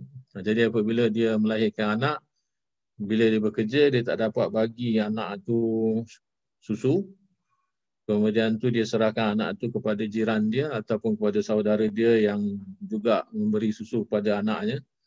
Jadi itu yang dikatakan sebagai ibu susuan dulu masa saya punya zaman masih berlaku. Eh. Kerana belum ada susu-susu sekarang ini yang susu-susu proses ni dulu belum ada banyak. Dan waktu tu sangat mahal. Nah, jadi dia punya cara itu adalah memberikan susu kepada jiran dia, bagi pada jiran supaya apa? supaya jiran ni menolong menyusukan kalau dia pergi kerja apa sebagainya. Nah, jadi itu yang dikatakan sebagai ibu susuan. Tapi kita kena bayar ataupun kita kena salam tu ni artinya kita telah memberikan apa patut eh mana salam tum tu adalah pembayaran yang yang patut ma'atai tumbil ma'ruf apa-apa yang kita bagi kepadanya. Jadi itu semua adalah permintaan daripada ibu susuan tadi. Jadi wattaqullah wa'lamu anallaha bima ta'maluna basir. Ketahui uh, takutilah kamu ataupun bertakwalah kamu kepada Allah wa'lamu anallaha bima ta'maluna basir.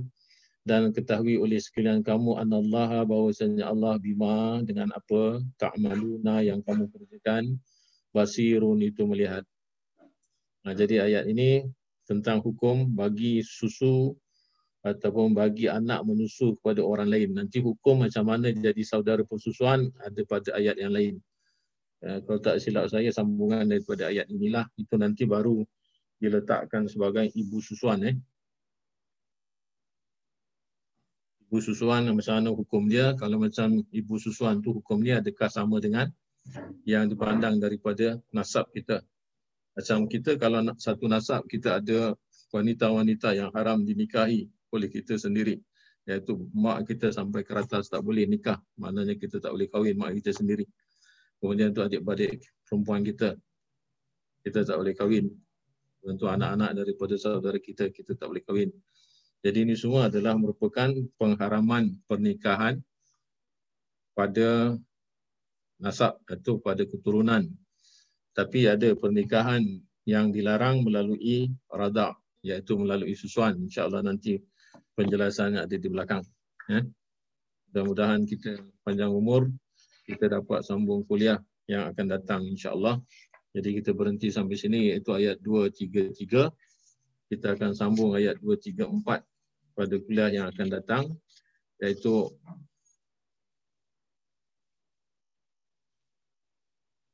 tentang susu eh, air susu ini eh, ataupun tentang hukum rada ini.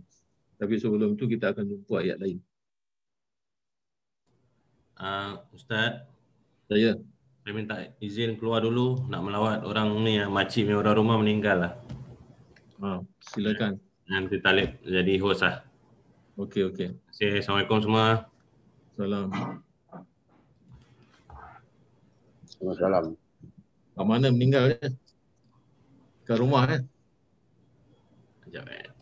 Dia kat hospital tapi ni nak melawat apa ni anak-anak dia lah. Nah, iyalah. Mana Bila ingat ingat raja. Siapa nama? Siapa nama Syah nama dia siapa? Kita panggil dia gamer lah. Hajar Sa Hajar Saimah ya Sat. Ha, Hajar gitulah Ah, nama dia. Al-Fatihah. Ah,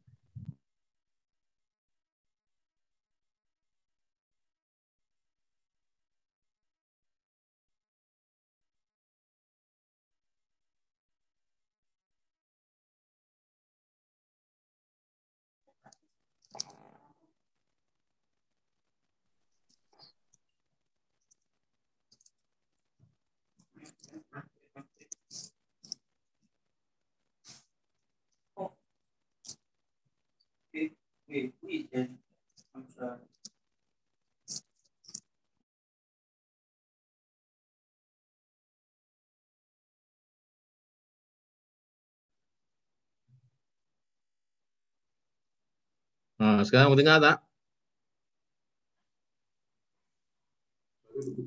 Dengar, dengar. Ha, apa tadi cakap apa? Tak dengar saya. Ada orang cakap apa-apa? Ha, tak ada apa-apa.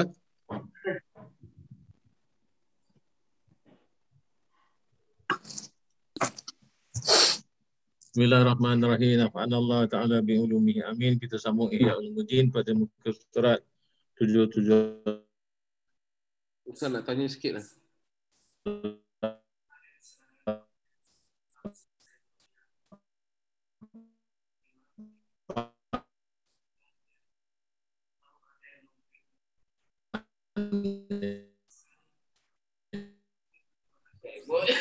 Lagging ah. Ah, lag.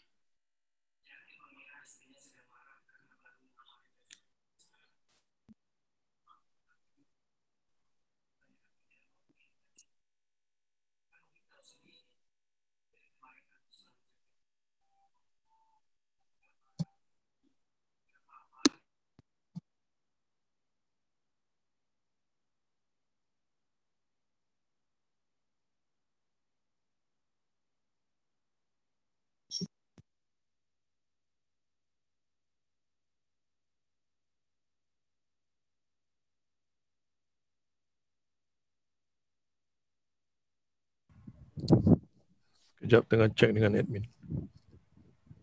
Okey, Ustaz dah on. Ya, boleh eh? Putus-putus ah. Tak tahu kenapa.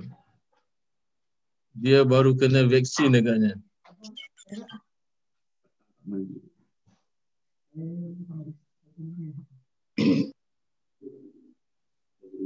Adapun puasa, puasa yang berulang-ulang dalam sebulan maka iaitu awal bulan, pertengahan dan akhir bulan dan pertengahannya ialah putih yang kita kenal sebagai puasa pada 13, 14 atau 15 hari bulan. Adapun yang berulang dalam seminggu iaitu uh, hari Senin, hari Kamis dan Jumaat. Uh, jadi Jumaat tak boleh menunggal eh puasa sendiri tapi kalau nak puasa hari Jumaat diikuti dengan sebelumnya Kamis ataupun Sabtu. Maka inilah hari-hari yang utama disunatkan padanya berpuasa dan memperbanyak kebajikan kerana berlipat ganda pahalanya dengan barakahnya waktu-waktu tersebut. Kerana Nabi pun puasa pada hari Senin, puasa pada hari hari Kamis. Adapun puasa untuk masa, untuk masa ni puasa sepanjang tahun.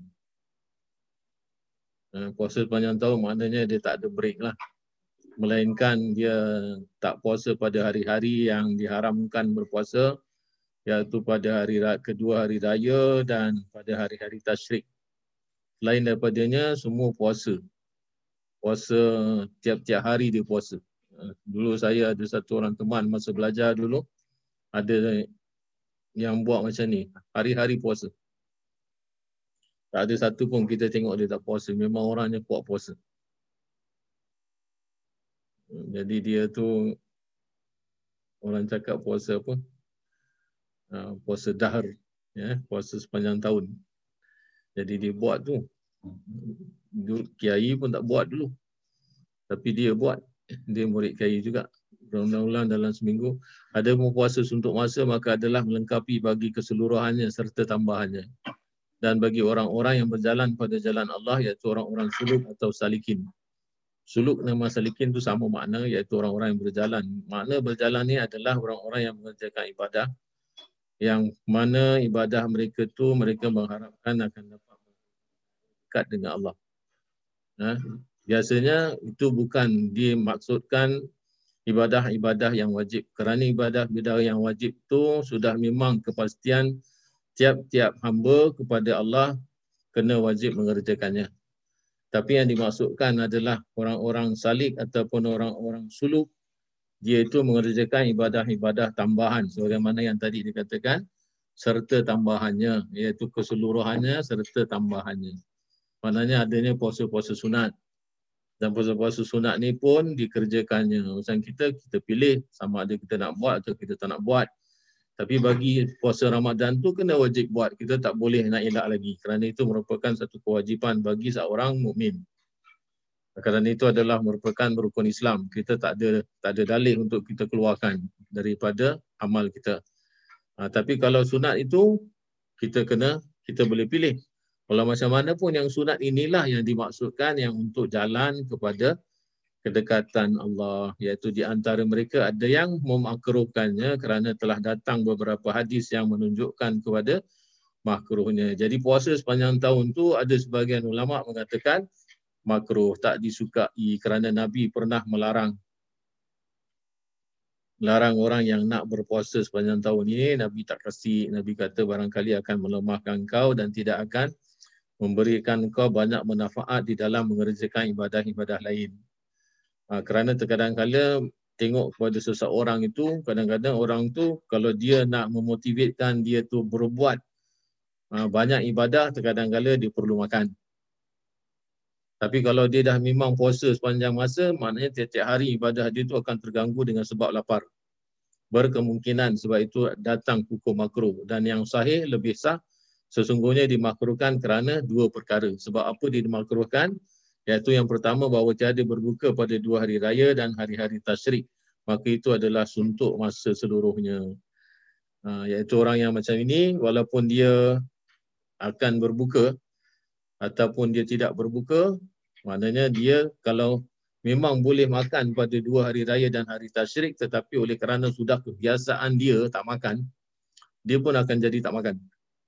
Bagi dia itu hanya sebagai syarat sajalah kita berbuka gembira pada hari raya orang datang ikut sama-sama makan. Tetapi sudah tak ada lagi dia punya dia punya apa itu uh, keceriaan di dalam dia makan bersama. Walhal itu adalah merupakan nikmat Allah kan?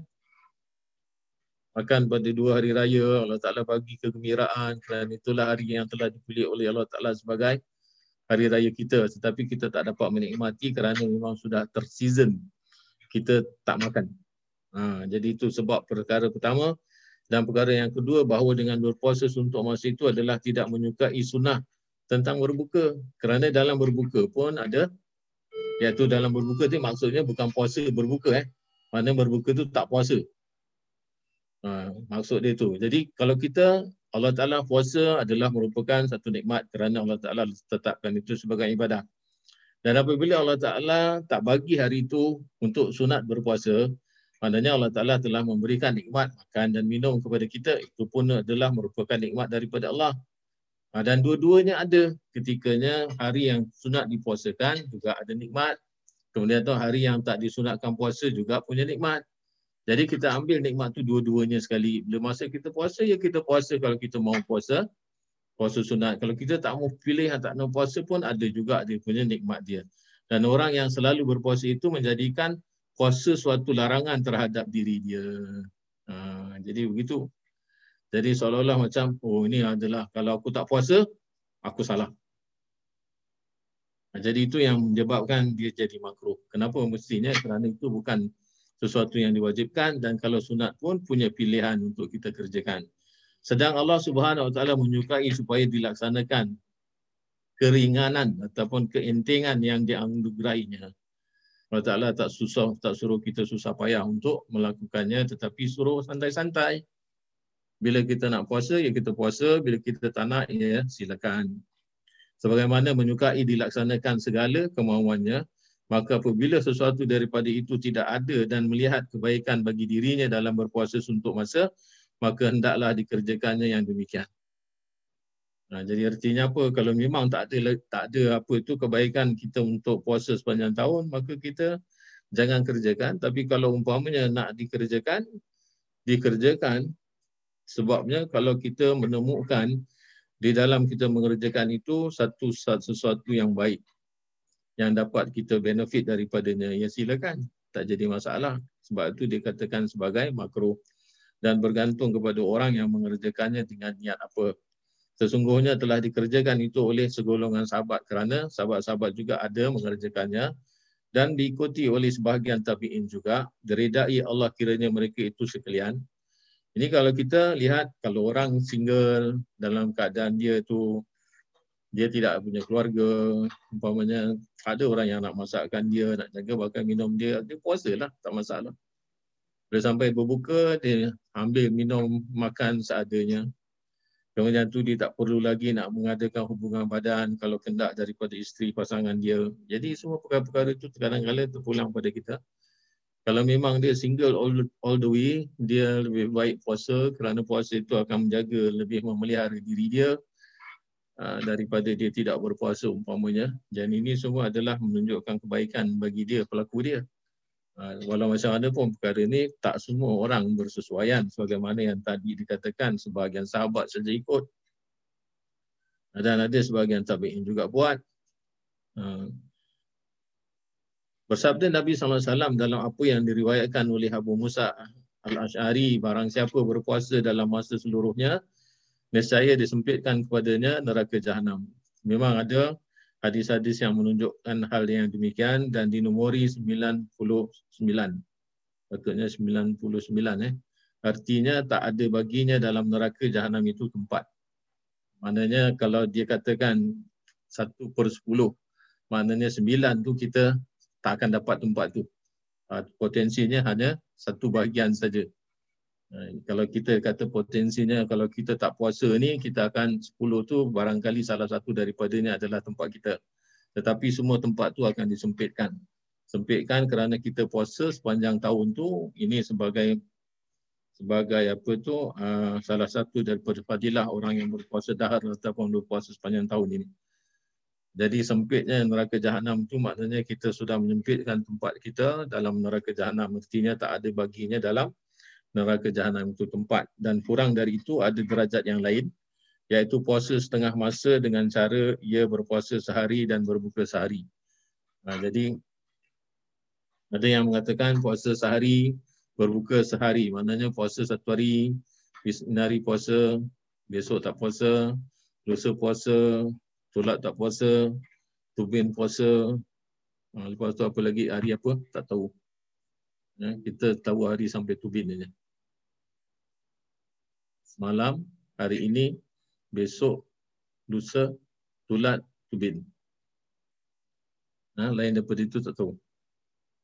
Jadi satu hari puasa, satu hari tidak. Yang demikian itu adalah sangat memberatkan bagi diri dan lebih kuat memaksakannya dan telah datang mengenai kelebihannya banyak hadis kerana hamba uh, kerana hamba padanya adalah di antara puasa sehari dan syukur sehari. Telah bersabda Nabi SAW didatangkan kepadaku kunci-kunci gudang iaitu gudang dunia dan tempat simpanan di bumi maka aku kembalikan semuanya dan aku mengatakan aku lapar sehari dan aku kenyang sehari aku memuji akan engkau apabila aku kenyang dan aku merendahkan diri kepada engkau apabila aku lapar. Hmm. Jadi ini adalah merupakan satu fadilah daripada berpuasa satu hari dan berbuka satu hari. Ya. Jadi ini ada yang mengatakan puasa Nabi Daud alaihi salam iaitu berbuka satu hari dan berpuasa satu hari. Ada pula yang mengatakan uh, merupakan yang diambil sebagai sunnah oleh syariat Nabi kita daripada Nabi Daud AS. Jadi sebab itu fadilahnya adalah umpama kita diberikan oleh Allah kunci-kunci gudang dunia dan tempat simpanan di bumi. Ha, tetapi apa yang Rasulullah maksudkan di sini adalah harta yang umpamanya kalau dijadikan sebagai imbalan daripada puasa dia itu pun Rasulullah tak mahu. Ha, bagi Rasulullah yang dipuasa itu adalah kerana untuk memuji dan mensyukuri nikmat dia kepada Rasulullah wasallam itu yang dimaksudkan dalam hadis ni.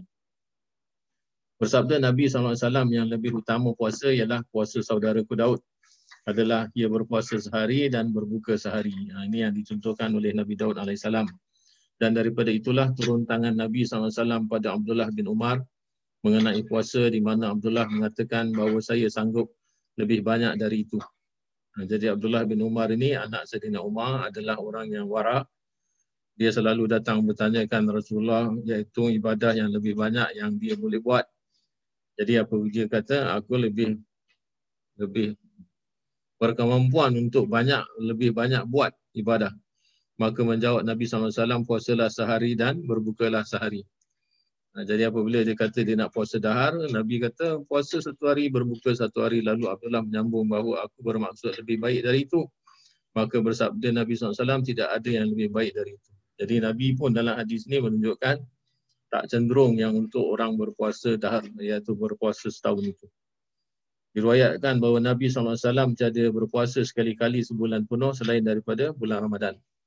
Jadi dalam bulan-bulan lain Rasulullah puasa Senin Khamis, ada yang mengatakan Rasulullah lebih banyak puasa pada bulan Muharram ataupun bulan Syaban. Eh, bulan Rejab begitu juga.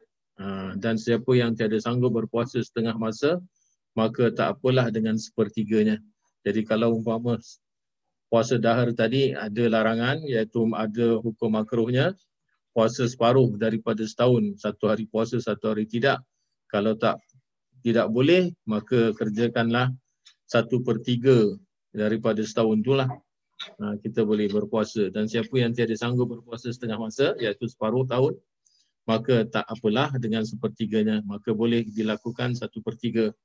Jadi kalau satu tahun 360 hari, kalau setengah adalah berapa?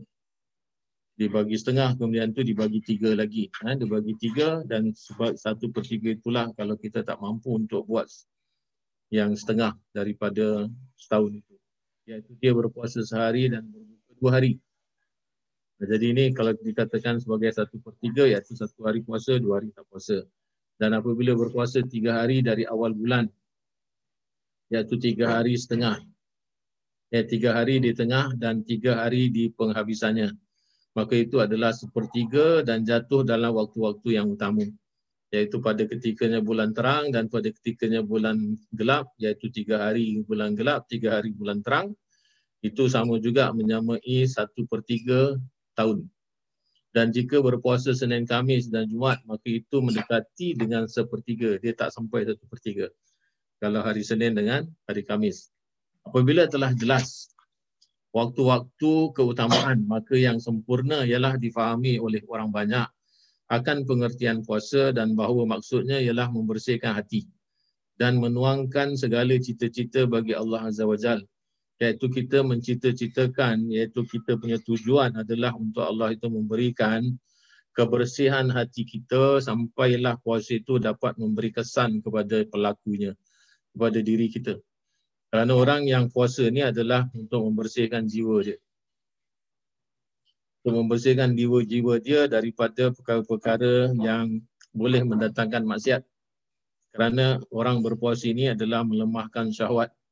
Jadi itu yang kita nak faham apa tujuan kita dan kita kena berusaha di samping kita berpuasa, begitu juga kita berusaha untuk kita dapat dicapaikan oleh Allah Ta'ala apa tujuannya. Orang yang memahami dengan yang halusnya dan kebatinan, lihat ia akan segala hal ihwalnya kadang-kadang dikendaki oleh keadaannya akan berkekalan puasa dan kadang-kadang dikendaki akan berkekalan berbuka.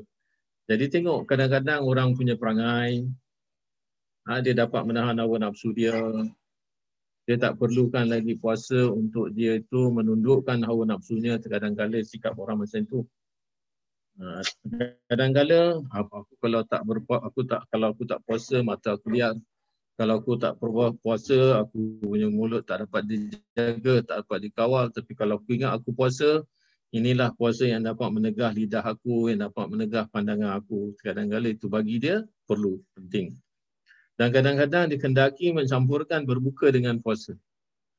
Ha, jadi ini semua adalah mengikut daripada keupayaan seseorang itu untuk menjauhkan diri dia daripada maksiat tanpa ada ibadah-ibadah sampingan ataupun ibadah-ibadah tambahan. Ha, ini kita tengok tujuan kenapa Allah Ta'ala adakan sembahyang sunat. Puasa sunat, haji sunat, apa sebagainya. Apabila telah difahami akan artinya dan telah dipastikan akan batasnya dalam menempuh jalan akhirat. dengan murakabah hati. Ni murakabah hati ni kita kena selalu ingat ya, murakabah artinya intai. Maknanya kita diintai oleh Allah Ta'ala. Semua perbuatan kita. Bisikan hati kita. Percakapan lidah zahir kita. Kita no way to escape lah. Kita macam ada senantiasa 24 24 jam. Sehari semalam. Satu minggu straight tujuh hari. 24 by 7 kita di bawah pemerhatian Allah. Bukan hanya zahirnya sampai dalam-dalamnya sekali. Sampai bisikan hati. Sampai niat pun Allah Ta'ala lihat. Allah Ta'ala mengintai. Allah Ta'ala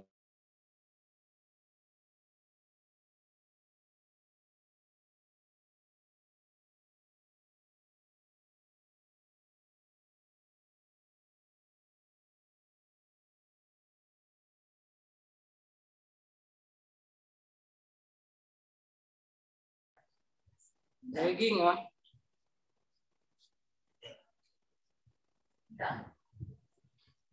Dah stop kat dengar. Haji Talib boleh bantu.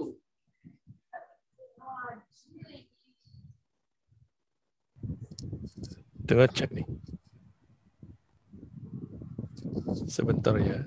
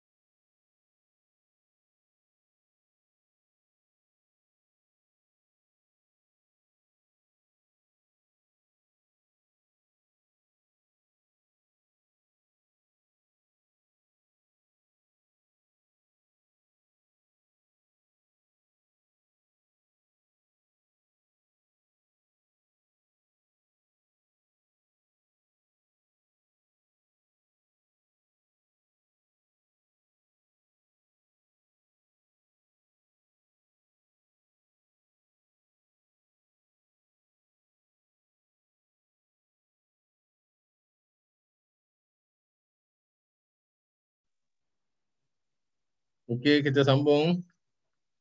Iaitu uh, dan ia berbuka sehingga ia dikatakan orang tiada berpuasa dan ia tidur sehingga dikatakan orang yang tiada bangun dan ia bangun sehingga dikatakan orang ia tiada tidur. Ini artinya Rasulullah tidak menunjukkan kalau dia puasa sunat tu macam dia puasa. Kadang-kadang orang pun tak tahu sama ada dia puasa ataupun tidak. Kadang-kadang orang pun tak tahu sama ada dia tidur ke ataupun dia senantiasa berjaga malam untuk tahu tahajud. Ini kita tengok macam mana peribadi Rasulullah tak nak dia tu menyusahkan umat dia. Nanti kalau umat dia tengok, oh Rasulullah ni tak pernah tidur. Nanti ada pula nanti yang nak ikut. Yang nak cuba macam mana ibadahnya Rasulullah. Sebab tu Rasulullah selalunya buat perkara dalam keadaan yang sederhana. Puasa, santai-santai. Tak puasa, tak puasa. Kemudian tu bangun malam, tidur. Nah, semua ditunjukkan sebagai satu sikap manusia. Dan adalah yang demikian itu menurut apa yang ter, terbuka baginya dengan nur kenabian daripada menunaikan segala hak waktu. Para ulama memandang makruh membuat berturut-turut di antara berbuka lebih banyak daripada empat hari. Ha, jadi ada ulama yang mengatakan pula ha, jangan sampai kita tak puasa ha, lebih daripada empat hari. Jadi satu, dua, tiga, empat puasa. Satu, dua, tiga, empat puasa. Jangan sampai melebihi tak berpuasa lebih empat hari.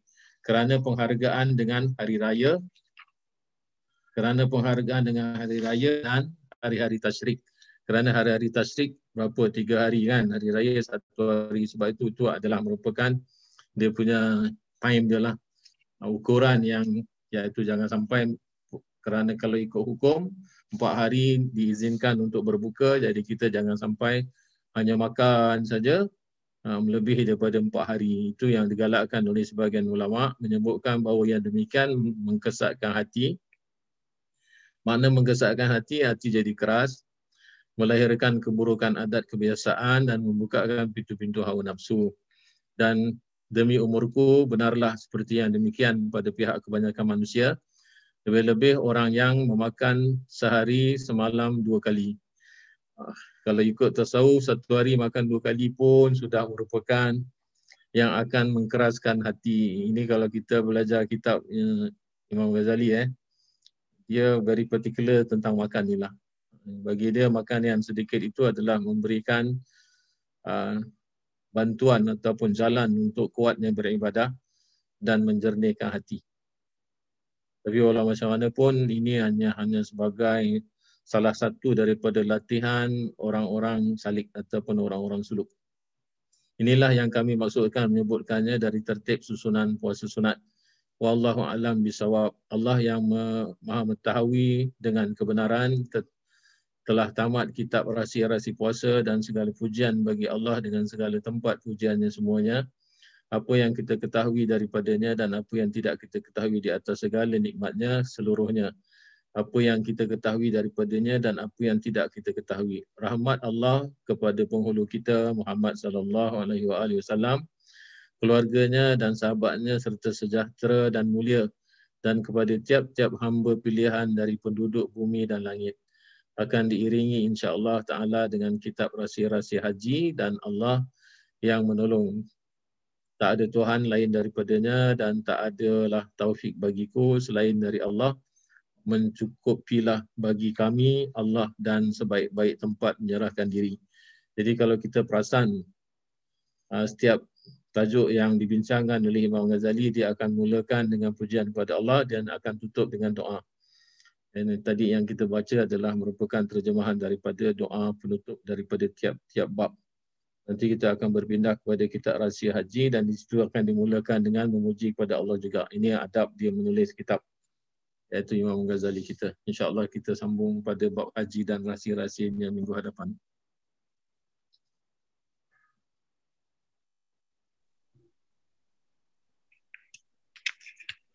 Sambung kitab Syarah Hikam Pulau Manis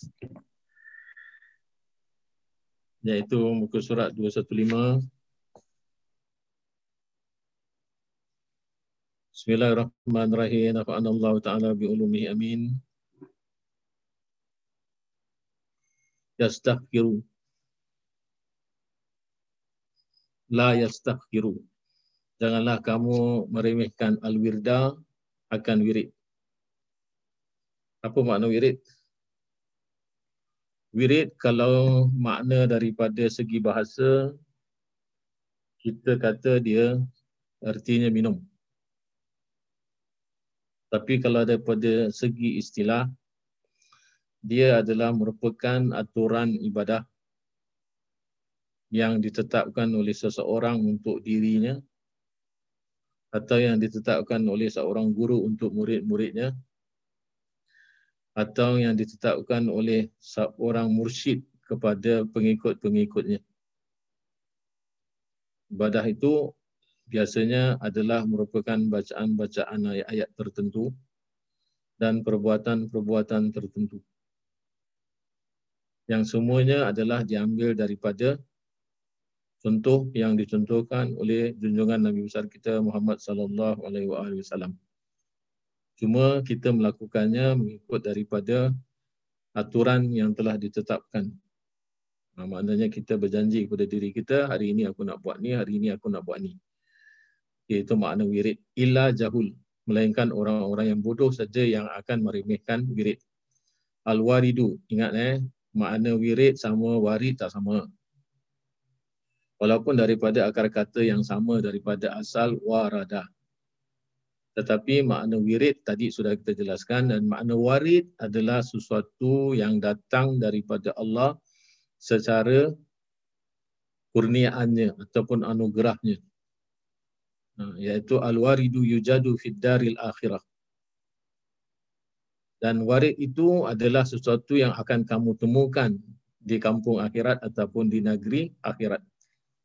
Maknanya dia adalah merupakan satu natijah yang bersebab daripada perbuatan wirid kita dapat pengurnian Allah warid. Dan warid kita tak dapat minta. Dia adalah anugerah daripada Allah. Sejauh mana wirid kita, sejauh itulah yang Allah Ta'ala akan anugerahkan kita.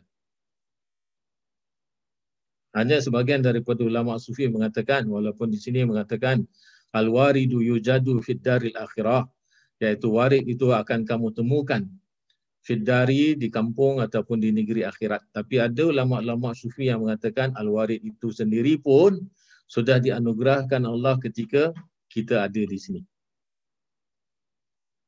Wal wirdu dan yang namanya wirid yang tawi berakhir. Bil intiwa'i ni sepatutnya bil intiwa'i eh tapi dia tulis hanya bil intiwa'i saja. Dia daripada wazan intawa yang tawi. Intiwa'un masdarnya. Jadi ini kurang satu alif lah. Sepatutnya ba alif lam alif ha, jadi dia patutnya bil intiwa'i hazihi dar uh, wirid itu akan terputus, akan berakhir dengan berakhirnya dunia ini.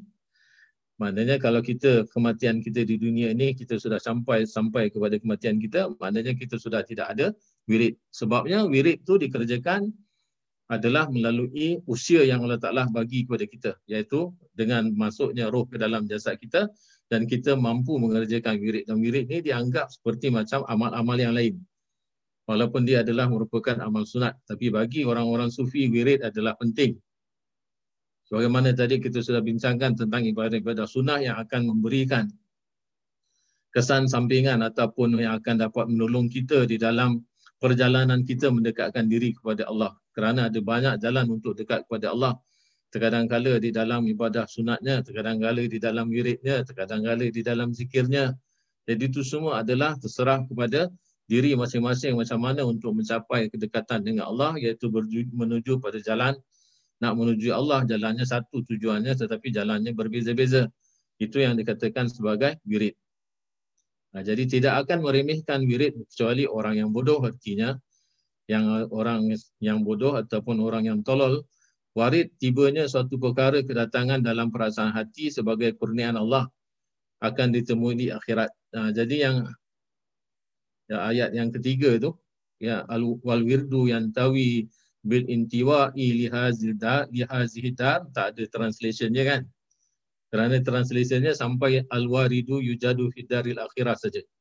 Nah, ni kadang-kadang ada dalam apa tu buku-buku ada kesilapan yang berlaku. Jadi sebab itu tak perlulah kita nak membesar-besarkan kesilapan ini. Terkadang-kala dia adalah kesilapan cetak, kesilapan orang yang menyemak. Jadi kita kata sebagai manusia itu setentunya ada banyak kesilapan. Jadi sebab itu yang al-wirdu yang tawi bil intiwa li hazihi tak ada translationnya. Kalau nak taruh-taruh makna al-wal wirdu artinya dan wirid yang tawi akan berakhir ataupun akan putus bil intiwa'i dengan terputusnya.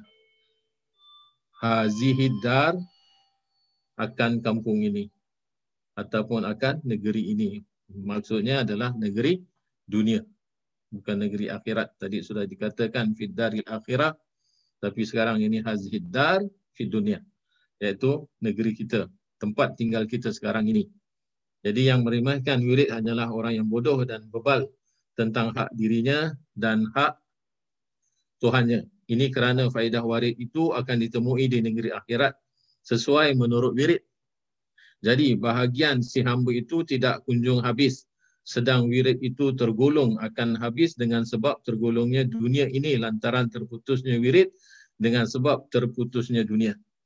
Jadi dia wirid adalah merupakan simpanan iaitu kita punya investment nanti. Dengan wirid tadi kita akan mendapat kelangsungan pahala nanti di akhirat tak putus-putus. Tapi wirid kita akan putus dengan terputusnya nyawa kita. Tapi kalau wirid kita sudah dikurniakan oleh Allah Ta'ala warid, warid ini yang menjadikan investment kita di akhirat yang tak putus-putus. Itu maksudnya. Ha. Ini kerana akhirat itu tiada lagi amal di dalamnya, maka luput. Hilang ganjaran pahalanya adalah dengan sekira-kira luputnya kerana sudah ditertibkan ke atasnya. Maknanya sudah memang jadi sunatullah apabila kita sudah tidak berdaya ataupun kita sudah mati, kita tidak punya keupayaan untuk melakukan amal Tosa kata wirid, semua amal pun. Nah, jadi itu akan terputus. Tetapi apa yang kita sudah kerjakan di dalam amal termasuklah wirid ini yang akan mendatangkan warid iaitu kurniaan daripada Allah, kita akan dapat menikmatinya nanti di akhirat. Maknanya ini adalah merupakan satu uh, jalan di mana jalan yang kita sudah lalu ini adalah merupakan jalan yang akan memberikan banyak keuntungan kepada kita. Okey, kita balik membincangkan apa makna wirid ataupun apa bahagian-bahagian wirid itu. Kita tak memaknakan wirid itu macam bacaan-bacaan tertentu yang diberi oleh guru ataupun yang telah ditetapkan oleh diri kita sendiri ataupun oleh mursyid-mursyid dalam kumpulan-kumpulan tarikat. Kita tak memaksudkan hanya itu sahaja. Yang kita maksudkan daripada penjelasan Ibnu Atta'illah ini iaitu dia terbagi kepada tiga bahagian wirid. Tidak semestinya hanya berbentuk bacaan. Tetapi adalah berbentuk perbuatan. Contohnya, tiga bahagian yang dijelaskan oleh Ibnu Atta'illah iaitu wirid orang yang mujtahidin. Wirid orang yang mujtahidin ini adalah orang yang baru nak memulakan perjalanan dia menuju kepada Allah. Kemudian tu yang bahagian yang kedua adalah wirid orang salikin. Dia sudah memulakan perjalanan itu. Maknanya dia dalam pertengahan ataupun suku ataupun satu pertiga di dalam perjalanan. Maknanya dia sudah berjalan menuju kepada kedekatan Allah. Tapi yang tadi mujtahidin baru buat persiapan untuk dia memulakan perjalanan. Kemudian tu bahagian yang ketiga adalah orang-orang yang sudah ma'rifat ataupun orang-orang arifin. Orang-orang yang sudah mengenal jalan itu dan dia sudah sampai. Ini dikatakan sebagai wirid orang-orang arifin. Jadi kalau wirid orang-orang mujtahidin adalah dia itu senantiasa sibuk memenuhkan masa hidupnya mengerjakan semua jenis ibadah. Ini orang-orang mujtahidin. Ini kita lah. Kita kejar sembahyang kita, kita nak kita yang paling the best. Sembahyang berjemaah, sembahyang di hadapan saf kerana semua apa yang dituntut oleh agama yang dituntut dalam fiqh, kita akan kejar. Kita akan cari keutamaan itu. Kalau kita disuruh puasa, puasa yang macam mana yang kita nak, kita nak puasa yang khawas umpamanya. Kita tak nak puasa orang-orang awam. Ini orang-orang mujtahidin. Orang yang sudah membuat persiapan untuk dia melangkah kaki dia ke dalam satu perjalanan yang mana perjalanan itu adalah tujuannya untuk bertemu ataupun untuk dekat dengan Allah. Ini juga dikatakan sebagai wirid. Ha, macam mana tadi yang sudah kita jelaskan, kita tak bermaksud orang yang join tarikat saja yang dikatakan sebagai orang yang melakukan wirid. Tidak. Ha, ini guru kita sendiri sudah pun menjelaskan. Ha, bukan hanya orang yang zikir ikut kumpulan, tak ada kumpulan dia tidak wirid, tak ada kumpulan dia tidak zikir, tidak macam itu. Dia sudah ingat awal-awal dulu pada kita jadi orang yang senantiasa mengejar memenuhkan masa dia sampai dia tidak luangkan sedikit pun kepada selain ibadah kepada Allah, ini yang dikatakan orang-orang mujtahidin atau kita sebut sebagai wirid mujtahidin. Macam mana pula wirid orang yang sudah melalui jalan tersebut iaitu dia sedang berjalan menuju kepada kedekatan Allah, wirid dia beza dengan yang tadi wirid bahagian yang pertama tadi dia sudah buat, dia sudah lakukan dan itu dia maintain. Kemudian tu wirid yang apabila dia sudah mulakan perjalanan dia sebagai salik adalah dia keluar daripada kesibukan, daripada dia keluar daripada rintangan. Maknanya dia akan membuat sesuatu apa saja yang merintangi dia, yang menghalang dia daripada perjalanan dia menuju kedekatan Allah, itu dia akan usaha untuk ketepikan. Kalaulah soal rezeki yang akan menghalang dia, dia tidak akan mengatakan bahawa sebenarnya rezeki ini akan menghalang aku menuju kepada Allah. Dia akan ketepikan. Kalau anak dan isteri merupakan halangan, dia akan kelulukan. Kalau nafsu dia, dia akan jaga betul-betul. Dia akan ikat nafsu dia kerana ini akan menghalang aku daripada dekat dengan Allah. Semua ini adalah kekuatan dia untuk macam mana mengatasinya. Dan kalau nak baca ini, apa yang ditunjukkan dalam kisah ataupun dalam siri perjalanan orang-orang salik yang akan mengenepikan ataupun yang akan menangani semua rintangan yang bakal dihadapi dan jenis-jenis rintangan itu kita pun sudah belajar ya iaitu kita sudah gunakan kitab Minhajul Abidin daripada uh, Imam Ghazali kita Imam Ghazali sudah menjelaskan halangan-halangan ataupun akabah rintangan-rintangan di dalam mendekatkan diri kepada Allah. Dan kitab itu sudah khatam ya kita mengajar di Teban. Tak tahu di sini sudah ke tidak saya tak tahu. Di sini. Kitab itu patutnya dia dia apa tu ulang-ulang dua tiga kali sampai kita sampai kita mahir lah, masuk dalam otak kita. Dan penjelasannya sangat-sangatlah bagus. Sangat bagus. Jadi itu sudah kita jelaskan dan kita dah gunakan pakai kitab tu. Jadi kalau kita nak kata kita masuk dalam golongan orang-orang salikin, kita kena rujuk dalam kitab tu. Apa yang menjadi rintangan.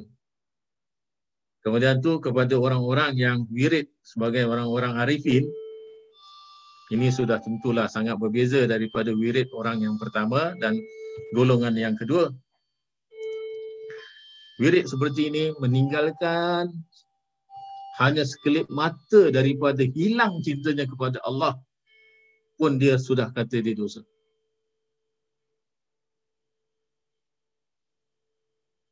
Jadi hati dia tu senantiasa sudah nafsu sudah tentu dia jauhkan. Apa segala rintangan yang mengikatkan hawa nafsu tu sudah habis dia kerjakan. Dia sudah buang, maknanya hatinya tulah seputih-putihnya tapi masih ada lagi halangan iaitu cintanya kepada Allah ataupun ingatan dia kepada Allah hanya luput sedikit sekelip mata saja dia sudah mengatakan dirinya berdosa. Nah, jadi kalau kita nak angang-angangkan sampai kita pada peringkat arifin ini barangkali kita tak layak lah kan. Tapi walau macam mana pun setiap langkah kita nak dekat dengan Allah Ta'ala setentunya lah. Allah Ta'ala itu akan memberikan jalan sebagaimana ungkapan yang seterusnya wa aula seutama utamanya ma yu'tana apa yang kita perhatikan bihi dengannya ma yang la yakhlufu wujuduhu yang tidak berubah wujudnya. Apa dia yang tidak berubah wujudnya adalah amalan-amalan bersih, amalan-amalan yang khalis mata-mata kerana Allah. Dan amalan yang ikhlas kepada Allah Ta'ala tidak akan berubah.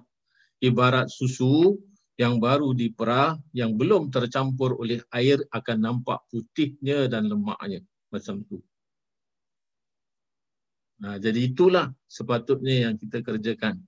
Kita cari amal yang betul-betul tidak akan berubah wujudnya adalah amal yang di atas landasan ikhlas kepada Allah. Nah ini akan membawa kepada kita punya harapan dapat menjalankan perjalanan salik yang sampai meletakkan kita pada tahap arifin. Ini semua perlu bimbingan eh, daripada seorang guru yang mursyid. Nah, kita tak boleh ambil tindakan sendiri kerana perubahan batin akan berlaku. Perubahan batin akan berlaku iaitu pengalaman-pengalaman batin kita kadang-kadang kita akan buat uh, apa tu satu penilaian yang kadang-kadang kita tak tahu itu adalah merupakan satu penipuan. Kerana ada satu orang uh, murid daripada guru mursyid dia cakap dengan guru dia dia kata saya buka paip keluar air air itu adalah emas. Ini dia merasakan diri dia adalah merupakan apa? Merupakan seolah-olah macam dia sudah sampai kepada peringkat arifin yang Allah Ta'ala sudah kurniakan sesuatu yang sangat luar biasa. Buka saja tab keluar emas instead of air wuduk. Kemudian tu guru dia jawab, jawab apa? Dia kata seorang kanak-kanak dia akan berhenti daripada sesuatu apabila dia diberi mainan. Itu gula-gulanya Allah untuk menguji kita. Sama ada kita merasakan diri kita somebody kerana Allah Ta'ala sudah bagi satu asyaf ataupun satu karamah. Yang ini kena hati-hati. Nah, sebab tu guru ni dia kata, seorang kanak-kanak hanya akan lalai apabila diberi mainan. Sama juga macam kita. Terkadang kala kita rasakan kita sudah jadi wali, kita diberikan banyak karamah. Karamah itulah yang akan merosakkan kita. Sebab itu adab bagi orang yang arifin apabila mendapat karamah tidak boleh bercerita. Dia sangat-sangat rahsia ibaratnya anak dara yang baru kedatangan hid. Malunya tu luar biasa. Eh, sesuatu yang paling utama untuk diberi perhatian ialah wujud yang tidak ada pengganti seperti wirid-wirid dan segala ketaatan. Macam mana tadi kita kata, yang wajib dah tak ada persoalan. Yang wajib semua orang kena buat tak ada pilihan. Tapi yang untuk mendekatkan kita kepada Allah adalah dengan banyaknya ibadah-ibadah sunnah. Yang untuk memberi moleknya lagi kepada ibadah zahid, ibadah wajib. Kerana ibadah wajib tu ada banyak. Kadang-kadang kita punya kelalaian daripada mengerjakan ibadah wajib. Ini kira support lah. Tutup, tutup, tutup apa yang kurang daripada ibadah wajib tu. Dan ini kena banyakkan. Kalau semua ibadah wajib kita sudah cukup bagus, molek ya, tidak ada lagi untuk kita tampal dengan sebab kita mengerjakan ibadah sunat. Ibadah sunat ni sudah akan jadi bonus kepada kita dan kita akan dapat banyak manfaat daripadanya. Itu hati kita apa sebagainya eh, yang Allah Ta'ala akan berikan daripada anugerah yang paling besar daripada siri anugerah Allah Ta'ala adalah Al-Warid. Al-Warid eh, otomatik Allah Ta'ala datangkan di dalam hati manusia kerana Allah Ta'ala terima dengan sebab ibadah sunnah dia. Ibadah wajib tak ada soal. Tapi kena buat lah. Ya? Kena buat. Itu tak boleh lari lah. Maknanya kalau orang kata aku dapat karamah tapi aku tak semayang. Uh, ini susah nak cakap lah. Uh, kerana kita kata kalau anugerah Allah tu ada bentuk karamah, ada bentuk mukjizat, ada bentuk istidraj, ada macam-macam lah. Benda dia sama. Benda dia mencari adat. Benda dia tu kadang-kadang macam seolah-olah macam sesuatu yang luar biasa tetapi kategori dia beza. Ha, jadi sebab itu jangan lekas terpengaruh. Jadi segala ketaatan serta berbagai macam takaruk kepada Allah Ta'ala ini kerana si hamba itu adalah orang musafir di dunia ini yang tidak kekal kecuali di akhirat. So kita nak kena biasa dengan ibadah atas ikhlas kepada Allah. Kerana itulah yang dikatakan la yakhlufu wujuduhu. Macam mana kita ikhlas dengan Allah Ta'ala macam tu kita dapat, macam tu juga kita akan dapat balasan daripada Allah. Sedikit pun tak kurang.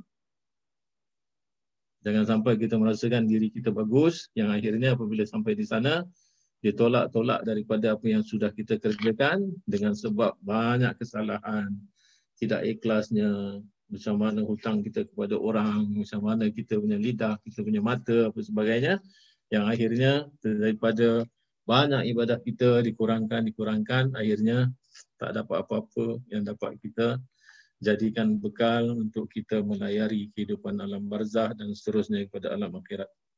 Ya, sampai situ saja bijaya Sayyidina Muhammadin sallallahu alaihi wasallam. Insyaallah.